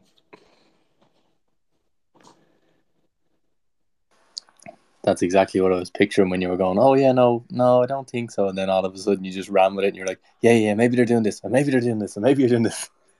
It just, it makes sense because it's like, why would they have, I mean, GameStop went live their NFT marketplace in, I want to say it was May or it was June. It was June or July.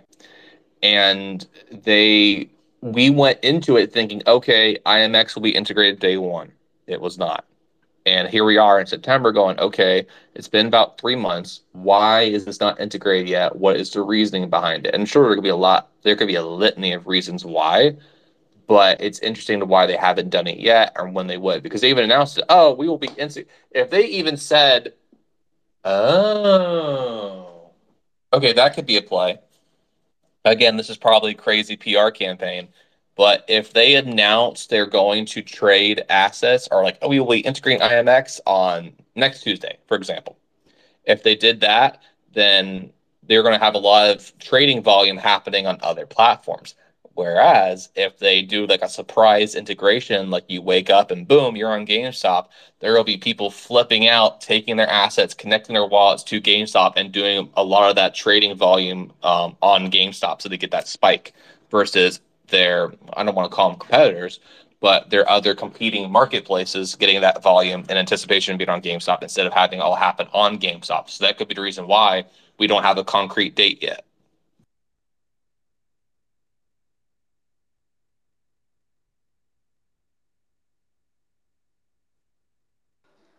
So see the the gods packs, those limited edition packs, um, the expansion packs. You have to be signed up to GameStop's rewards program. Is that what it is? To be able to claim them?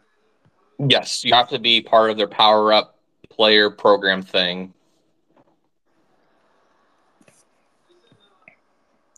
But you can sign up from now to the 27th, and you can you sign up for it now, if you're a member now, or between now and the 27th, and you can still claim that pack.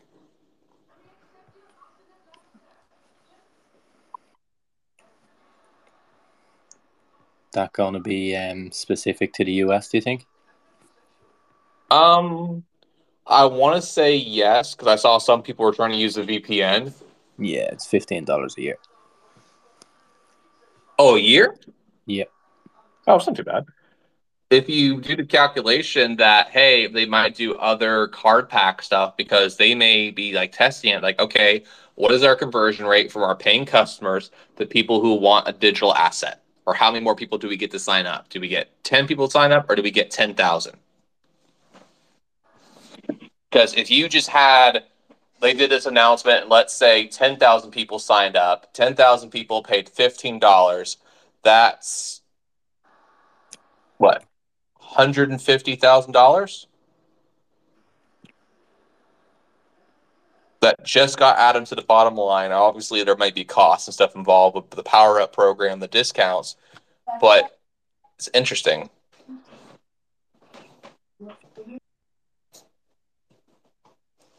I'm curious what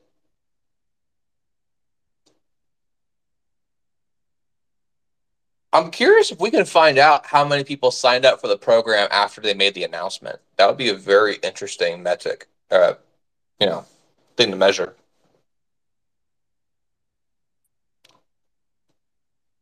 Hmm. What do you think about that? Where do you think you'd be able to find that? I can't even get back onto GameStop. I think it's blocked me because of my VPN.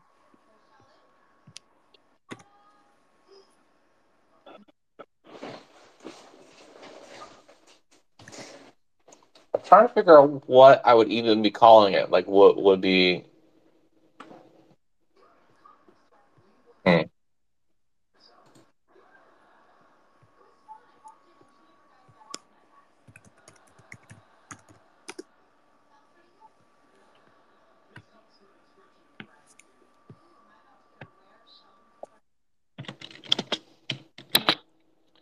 Power Up Rewards, GameStop.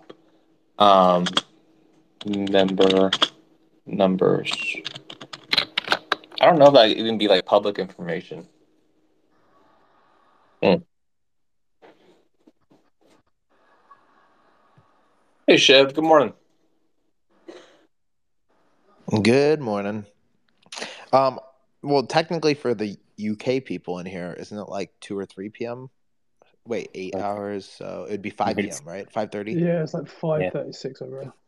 Yeah. I mean, actually, it's twelve thirty here too. So yeah, I didn't realize. Yeah. Good afternoon, everyone. um. So, are we uh are we sweeping up the VF2 floor? What what are we doing here? are we are we buying into? Isn't VF2 like at 400 US dollars right now? Personally, yeah, I'm holding off. I think it's going to drop more. I think so. Too. It's it's hard because like there's a big debate of whether you buy book games right now or VF2. Um, I think they're kind of a book games. I, I guess is it could be a cool play just because, um, obviously, Gary has to eventually do something on there, and even if that increases the price by twenty percent, that's not a bad bad flip. Um, yeah, it's it's it's it's it's a strange place right now with VF2, VF1, and book games. So I, I don't know what what to do because obviously, like, I can't sell anything. So mm-hmm. yeah, I'm curious. I, if you guys have any theses? My thesis slash philosophy on this is when it comes to book games, book games on IMX, IMX is about to get integrated into GameStop. And so I think there will be a surge of volume of people who are on GameStop like, holy shit, Gary Vee has an NFT project on here. That's really cool. I'm going to get one. But in terms of getting into VF2, I think it's more higher correlated to Ethereum's price dipping than it has anything to do with VeeFriends as a project as a whole, what have you. So I think that the price will keep going down for ETH because the rest of the market keeps going down because we're entering in this recession. I think that um, we were mentioning this on the last show we had that Bitcoin had dropped something ridiculous. Like um, in the last month, Bitcoin has gone down, um, or in the last six months, Bitcoin has gone down nearly 55%. And so it's still on that kind of downward trend. If you look at it like a like a monthly um, thing, Bitcoin goes down. I don't care what you think, but ETH is still impacted by Bitcoin going up or down because it's almost like a, a food chain, as I use the analogy of like stocks affect Bitcoin, Bitcoin affects ETH, ETH affects uh, VeeFriends price, the floor price, because unless something happens inside that vacuum, everything's going to be impacted by the bigger macroeconomics further up the chain. And so I don't see any reason for stocks to go up, Bitcoin to go up, ETH to go up. So I don't want to catch a falling knife if I think that knife's going to go down further, at least for VF2. Book games could be interesting play because of GameStop, but I don't know. Um, like it, it's it's interesting. Yeah, I think that um, I, I agree with you, and I do think that we we don't we haven't tasted a real recession yet. Like people say we're in a recession, like this is not what a recession like anyone who remembers 2008 remembers what a recession is. And like it's it's really bad.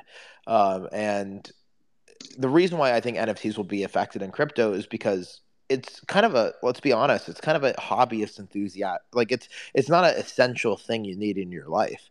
I can at least argue the value of my apple stock right? And apple computers and people are going to buy iphones in recession. But like uh, the nft space will be affected because you know if if I had to give up any expense right now, I'd give up buying NFTs.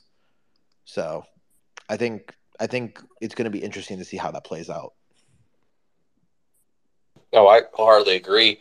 When it comes to like hobbyist stuff like cards, regardless of the bigger macro thing, people will hold on to their cards. So it's going to be interesting to see how people view their NFTs and the crypto as a whole. Like, will they be dumping to get something out of it, especially as the price drops, or will there people be people who will be holding and still trading in this ecosystem, and more like taking it up as like a sunk cost, sunk loss, and just trying to find other ways? Because people will be getting laid off soon, unfortunately. Uh, with any recession, you have a lot of people who be trimming the fat. Um, you're going to have a lot of people who will lose their jobs, will lose streams of income um, housing price. Like it's going to be bad. This is going to be a bad one. I just don't know when it'll happen. Yeah, I agree. I mean, the here in U.S. the the interest rates have gone up. It was like two point three percent. Um, like immediately after COVID, it's now like six point five percent to get a thirty year fixed mortgage on a house, um, which for context, it means if before you could afford a six hundred thousand dollar home, you can now only afford like a three hundred fifty thousand dollar home. Like it's it's a pretty big difference in terms of your monthly payment. So yeah, I think housing's in for one. Which you know, sorry to those who just bought a home. I'm kind of excited for this as someone who doesn't own a home because I think house prices are absolutely nutty. here, at least where I live in California, like my, my I'm in a 2,000 square foot home. It's valued at 1.6 million dollars. It makes no sense on planet Earth for this home to be valued at what it's valued. So I'm very, um, yeah, I, I think I think common sense prevails, and if something seems too expensive right now, it's not going to be in the short term. It's gonna it's gonna fix uh, or adjust. The argument against that is that um, is the supply demand curve. Like people say that there's not enough houses um, in America. Um, that's their argument. I, I don't know if I believe that, but yeah, it's interesting to see. It's good to see you. Good to see you, Mosher. Good to see everyone here. Good to see you, mate. What what happened to your voice? I don't know. I think I've got like laryngitis or it's Bad COVID. Yeah. Wow. Well, hope you get mm. better soon. Drink lots of honey tea from Pret. Yeah. Sorry, that's point. the only UK thing I know. So I'm no, that's a good point. Pret. You've Yep. spiked my memory actually. Honey and lemon. That's what I need. I'm I'm just impressed. Lots of credit to you for still hosting the space. Like Thanks, I, I bro. would just I would just cancel, but that that's that shows the discipline. You are the workout wolf after all. yeah. Yeah, I don't really like book games. Uh, I don't like that platform. I don't think it's not a PFP. I haven't seen anybody on Twitter with it, so there's no social signaling for that, and there probably won't be in the future anyway. And so, why would there be? Because you're using that platform to burn into another project. Uh, I think I've, we've gone over this before, but uh, yeah, I just don't think it's sustainable. So, I'm I'm I'm, I'm, I'm with you with I'm I'm not a huge fan of the platform, but um actually I'll, I'll take that back. I'm uh, the the no gas and and some of that stuff is really nice. Um like there's there's definitely things on layer 2 that you go wow, that's really really really nice and convenient. But yeah, from a NFT ecosystem not making it your PFP um and and plus, you know, I I just don't think and this comes from my business brain. Like, I just don't think Gary has a lot of incentive to really care about book games because he kind of already fulfilled his promise on those. You bought a book on Amazon that you could have returned back to Amazon, and you got an NFT out of it that was one point worth eight hundred bucks, and hopefully you sold some of that. Like, he kind of already fulfilled his promise. Where like VF two, he hasn't, right? Like, he's he kind of let everyone down on that, right? It's less than mint pricing, and I think that's the problem so I think that from an ins- if you're Gary sitting in an office at VaynerMedia right now, your number one incentive, in my opinion, probably is to increase the floor of VF2. I just can't imagine nothing else being more of a priority. Um, and then maybe followed by VF1, but even VF1 like had enough ups and downs on it where people could have you know cashed a little bit out, and it, and VF1 has mo- always been more of a long term play. So How, if you don't mind me asking, how would he be able to raise the VF2 floor right now? If if everything is pushing everything down, like what announcements do you think he can do in the short term that don't a feel forced, but uh, I'm Hey, curious. I'm giving, I'll tell you. Hey, I'm giving away 30 CryptoPunks, one every day for the month of December. And all you got to do is hold on to a VF2, and a random wallet will be selected for a CryptoPunk. So, okay. I mean, I, I could see that being the thing, but $400 buy in for a chance of winning a $100,000 CryptoPunk. So, like, like that's idea one. Idea two is, I, idea two would be, hey, the um, VF1 holders would love that. yeah so so let's say um wait v wait why wouldn't vf1 holders like that because vf1 all got vf2s Eh, eh, Eh, eh, that's fair. yeah and and oh no you you own a $20000 nft you can't buy a $400 one to enter this like you know what it's I mean? not. It's it's not. It's the idea that if someone like got a bunch of VF ones, like okay, so I got a Well, he- he ticket in the VF two. he okay so so let's let's let's maybe let's flip it in reverse let's say he Okay. does the CryptoPunk thing to VF1 holders, right? It says if you Okay. own, if you hold on to a VF1, you have a chance of winning a CryptoPunk every single day for the month of December. Then I think it, it- you the second way you could do with VF2 is you could say, hey, I I bought up. You know, you just do the same thing. You just pick, pick another project. Mhm. Okay, you get World of Women for VF2. Like I just think that you create lottery situations where people can win big because at the end of the day, like people people like the feeling of like maybe I wake up one like the reason why book games was so exciting, in my opinion, why book games was done really well is someone mm. someone bought twelve books and got a time machine tiny ogre or got like a paper hands pony and it was like oh my god i bought 12 books and now i have a hundred thousand dollars. Like that's kind of exciting right? I think that anything gary can do to add a randomizer where like you might just strike it big is going to increase floor price. So that's one um, two, obviously, um, this is going to be probably more of a VF1 thing. I think equity saying, hey, we're doing merch, we're doing t shirts. You guys are going to get sliced in on that pie by owning these NFTs. You get a royalty. I mean, you can't you can't argue against it, or even if it was as simple as, hey, if you own a VF1 character, you get the VF2, you get 1% of the VF2 royalty split. Like divided by how many VF1s there are, right? Like if you were even even if I made 50 bucks a month in passive income from owning a VF1, that's still better than zero. And like, don't underestimate what people will do for passive income. People buy eight hundred thousand dollar homes to make three hundred dollars a month in, in, positive cash flow on a rental home, right? People do this in America mm all the time. Most people here have rental homes that they have a three hundred thousand dollar mortgage on just to make two hundred bucks a month in profit. So if you add some kind of passive income to something, magically the price is going to skyrocket.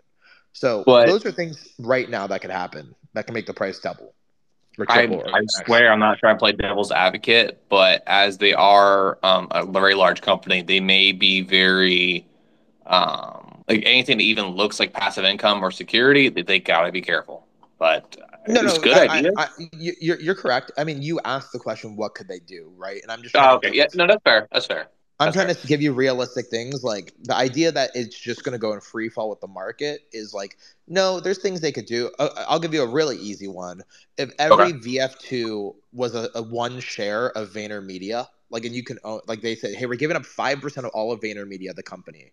And instead of going on the stock market, we're going to do this really, we're going to be the first to be an NFT based, you own a share of VaynerMedia. I know the laws aren't probably not prohibiting this, but like, if you just go with my fantasy here, yeah, okay. I, I, can promise you VF2 is going to skyrocket in price, right? It's just it just comes down to what is the NFT tied to. Right now, I, I don't think it's compelling to say, hey, if you buy a VF2, there's a one in 100 chance your VF2 is the right character where you get multivitamins.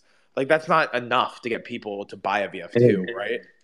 Like you need you need some a utility that's insanely exciting. If, if they if Gary said tomorrow, hey, actually change of plans, VF2 is going to also get access to VeeCon next year the floor would go up.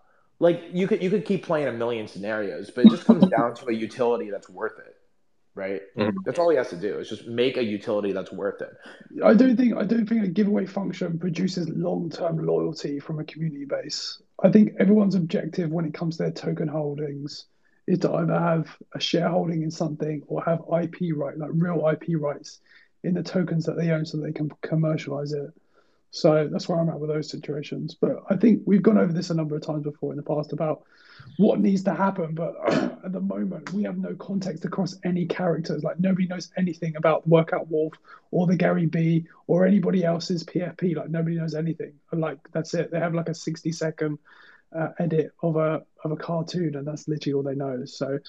Uh, there's a lot of groundwork to be had in terms of value proposition and context for the for the actual characters in order for people to actually buy into it because that's part of the reason why when we have the same announcements of VC backing, um, the same as the way in which you know proof of reach for venture backing as well as doodles, they get a pumping floor. But with VeeFriends, nothing happens uh, because the reason for that is because people outside of VeeFriends don't recognize the value or context of the collection. So, and I agree with them. So that's kind of what we're actively trying to explore is like why what is actually going on, and nobody knows what is going on with VeeFriends. Just so you know, like anybody who says they know what's going on, they don't know what's going on. So I agree. Here's here's the best part. I don't think even Gary knows what's going on. so I don't know. Well, here's the thing. I mean, like you know, book games. So like when you ask that question, you ask it for the margin aspect of like what's your return on investment. I just don't think whilst Immutable X is the most efficient platform at the moment, it's not where attention is at the moment. So and then when I look at the activations, about like I think a book games token was like three hundred and fifty dollars. So what is it like sixty or seventy percent below mint price? so you could say, yeah, okay, fair enough. But the problem with that is, is that you're burning as a mechanic, right? It's just a burn mechanic, which isn't really innovative. So you're just burning into another project. So you're not, you're actually removing yourself from the Vayner ship and you're jumping onto another ship, which is like brain vomits And from the the tweets that I've read, is that um, I'm led to believe, and this is a wild speculation from somebody else that I read, is that apparently the Book Games Exchange hasn't been updated since launch. So, and I don't even know what the prices are at the moment. So I, I don't really know. The only thing I'm going to use Book Games tokens for, should I choose to burn, is to burn into back into VF1 or VF2 tokens. So if I if I wanted to go into another project, I just transfer fiat currency over and just buy the project myself. That way, I have more choice with my money rather than my tokens. So I'm not going to be constrained to the book games platform as a choice to a blue chip if I want to buy another punk or buy a punk. So yeah, but but but, I I see I argue that that's what makes book games kind of amazing, right? Because if if done correctly, if they if they decide if Gary wakes up tomorrow and says I'm gonna I know a book game I think the floor book game right now is like 150 bucks right something like that I can I can make a CryptoPunk. Let's say the floor of CryptoPunks right now. I think it's like eighty six thousand dollars to buy a floor CryptoPunk. But if you made it where mathematically that CryptoPunk was actually sixty seven thousand dollars on the book game exchange to burn book games, that's a colossal win for book games, right? Like, and, and so if you create that price arbitrage where you're like, hey, we're going to take an NFT that normally is $100,000, you take a Bored Ape and now it's $50,000. If, if you just go through this roundabout way of buying book games and burning them, that will make book games hot tomorrow. Yeah, but what they are smart with is they update the exchange in terms of the requirement for book for book game burn, like effectively and quickly so that you won't necessarily be able to get a cheap bargain. So, for example, no, but that's that's a, that's a business decision, right? The business decision is right now they're they're making it where it's not a good deal, but they can wake up tomorrow and make it a good deal, right? So that's that's on them. Like if they wanted to, yeah, yeah, yeah, yeah, right, yeah, yeah, yeah. Of course, I see your point now. Yeah, yeah, no, they could do, but I mean, like we have a lot of space. Go on, Jonathan. What are you saying, mate? So just I, I had a look on the Book Games Exchange um, when we brought it up there a few minutes ago. So at the minute, the floor on Book Games is 0.08. You can buy an Avastar on the exchange for three tokens, and the floor on the Avastar is 0.34. So there is the potential for an arbitrage there if someone was to go and buy a bundle. Like I know a few of the lads were doing bundle deals with people where they were getting 10 book games for a floor price of book games. So if it was 0.08, they were paying 0.8 and getting 10 and not necessarily floor ones. But if you were doing buying a bundle like that, you could potentially pick stuff up on the exchange and flip it for a profit. Yeah, great, great point. Yeah, I think I think there's. Now, the the irony about book games is that if there is a good deal on exchange, like let's say they do put that CryptoPunk there for fifty grand, the problem is that everyone buys up book games, book games price goes up, and then it's not a good deal anymore. So like there is kind of some fun mechanics there. Like if, if they make really good deals on the exchange, everyone's gonna swoop up and buy book games, which then makes the average for of a book game, let's say eight hundred dollars, and then magically it's not a good deal anymore, right? So it's it's this really fun like, but I think there's some kind of fun to that. There's kind of something fun to this like casino chip floor thing where there's like all these variables. There's the price of ETH going, there's the book game price, and then there's the price of the burning on the exchange. Like I think that's actually a fun game. Like there is a that's why it's called book games. But right now the book games are stupid because like there's no incentive for me to go buy 800 book games to save six six thousand dollars. Like it does, the math right now is not good. But I I hope one day I hope Gary wakes up tomorrow and says, "Hey, you know what? We should we should take some. I mean, heck, how about you put some VF1 goo? Why is there not VeeFriend goos on the exchanges? It's, it's insane to me, right? Like, go put five or ten of your own NFTs, Gary, your own VeeFriend goos on the exchange at really stellar good prices. And and when book games burns down to zero, it's good for book games too, because like the less supply of book games, right? So it's just I think these things are, are probably things that are going to happen. I know that they're just like taking their sweet time because remember this is a 40 to 50 year roadmap. Uh, but I think there's a lot of moves they can do right now. Um, and I think there's a lot of opportunity on book games if they decide to. I think the the, the the the fair point that everyone is discussing back and forth is is it is there incentive for them to do so? Um, but um, I'm gonna switch to listening. I gotta I gotta hop on a meeting, but I'll switch to listening and, and continue listening on to the conversation here. Thanks for coming, mate. Ben, don't worry about um, waiting your turn, mate. Just unmute and then jump in, man.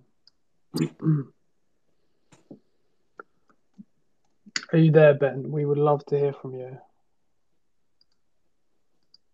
Ben is not there. Guys, we have four minutes left. Please feel free to come up.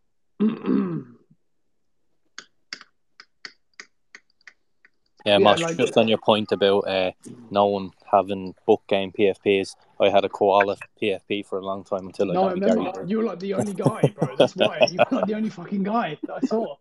So I didn't see anybody else with a, a book game PFP. But um, yeah.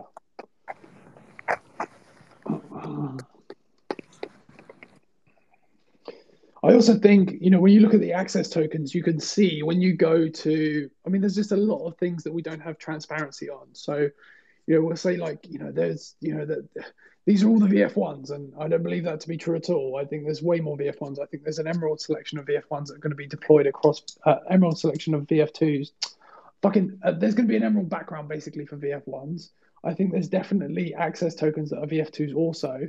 And uh, a testament to that is if you go and look at uh, the basketball scene on um, you know VF2s, you can see the courtside cat in VF2 form. So like this is the whole thing where it's like I don't necessarily take um, what is being told as gospel in the first instance. So things like the reason why people take VC backing is that really the case? I don't know um, because um, you know one thing's being said, but when you look at the you know other aspects, they they may not seem to be true. So whether that's deliberate or not, I don't know. Who really knows? But um, it's quite an interesting conversation to speculate on, nonetheless. So if you look, I'm trying to find. There was a platypus on the floor, uh, that got brought up. Um, just trying to find a basketball scene. And uh, the other thing is, is that we have we have you know it's in these are obviously very interesting conversations. Oh, here you go. Look, there's one generous gerbil on the floor at $590. You can see if you look at um, it's a 12544 um, item number or token number. You can see the courtside cat clearly depicted on the seats in the background. But I wonder if it's helpful to actually speculate on, you know, like if Gary wakes up tomorrow, he could choose to take us all to the moon and, you know, be a part of SpaceX. I mean, he could, you know, it seems that, you know, anything can quite possibly happen or occur. And um, I, I, wonder whether it's, it's, worth speculating on that or simply waiting for the announcement or publication and then saying basically, what does it mean? Because there's you know there's an aspect to like obviously you guys come here for us to to give you updates on what the news is, but also conversely, whether you know it or not, you want to know what the observations are of the the news or like what the trends are.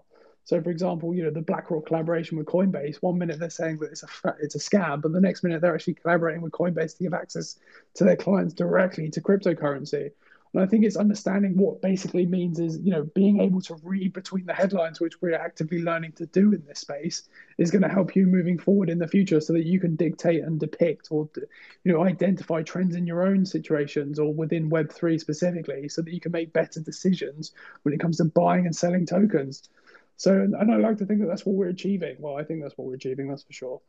And so, the you know, the more that we do these spaces naturally, is that you know, the more I think the more time that elapses, the more time, the more we're going to learn about um, understanding the way Web three moves and how to make the best of it. So, yeah.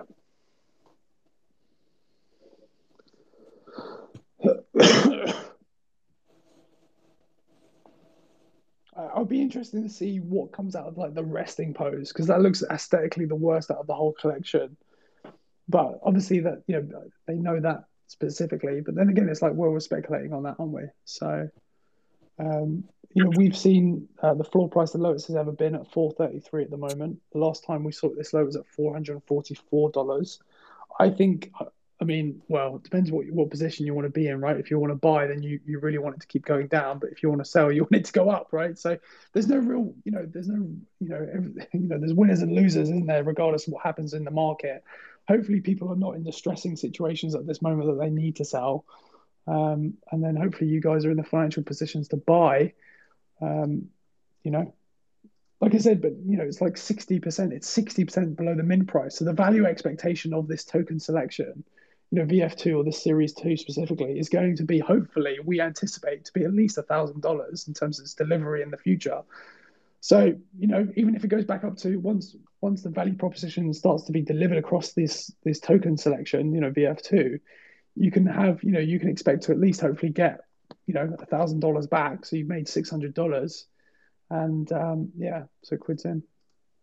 I know, and I think it's a lot harder with VF1 because it's a, it, the the you know the barrier to entry is a lot high financially. You know, you can't just. Um, but then again, you know, the barrier to entry to VF2 is high, so it's like you know, it, it's all context as to you know what what you're doing with it because you know four hundred and twenty dollars is a lot of money, so's you know seven thousand dollars, so and so is one hundred thirty dollars on Book Games Exchange. So it depends what your entry point level is and your financial qualification, stuff like that. And it's all, I think that's all very specific to the buyer and to the seller. So um, you know, don't necessarily take a leaf out of anybody else's book when it comes to your own movements in this space. Guys, anything to add before we close? Ben, are you there? No, he's not there. Still not there. We still love him. Um, Swole, Jonathan, anything to add before we close? All good here. Guys, we yeah. have YG. Sorry, Jonathan, go on, mate. No, I was just going to say, I think that that point that you just made is um, it's probably one of the more important things that isn't talked about enough. Everyone's at different levels. Everyone's got different levels of risk and risk tolerance and knowing your own, I think, is probably one of the most important things. Yeah, yeah, yeah, I agree with that.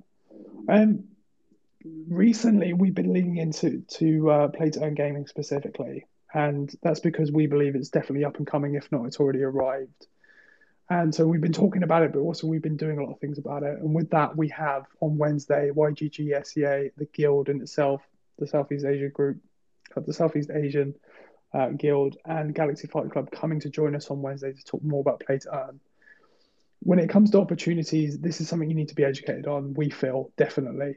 You know, you can talk about ENSs and you can talk about PFPs, but I think the next avenue isn't necessarily Reignmakers in terms of opportunity moving forward because that is all. You know, fantasy sports has always been there, but when it comes to play to earn within web, well, I mean, I mean, you can argue that to the to the cows come home, but we feel the next thing is is definitely going to be Web three gaming, and we're we're going to be actioning that moving forward. And we'd like to think that hopefully you'd be able to benefit from this insight. So, guys, we would love for you to join us on Wednesday. Uh, bring your notepads uh, and certainly come up and ask any questions because Swell's going to be leading that.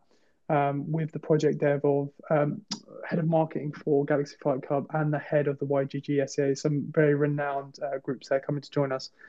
Hopefully, my fucking voice will be back who knows? Who knows? So, guys, thanks so much for joining us. We will see you on Wednesday. Goodbye.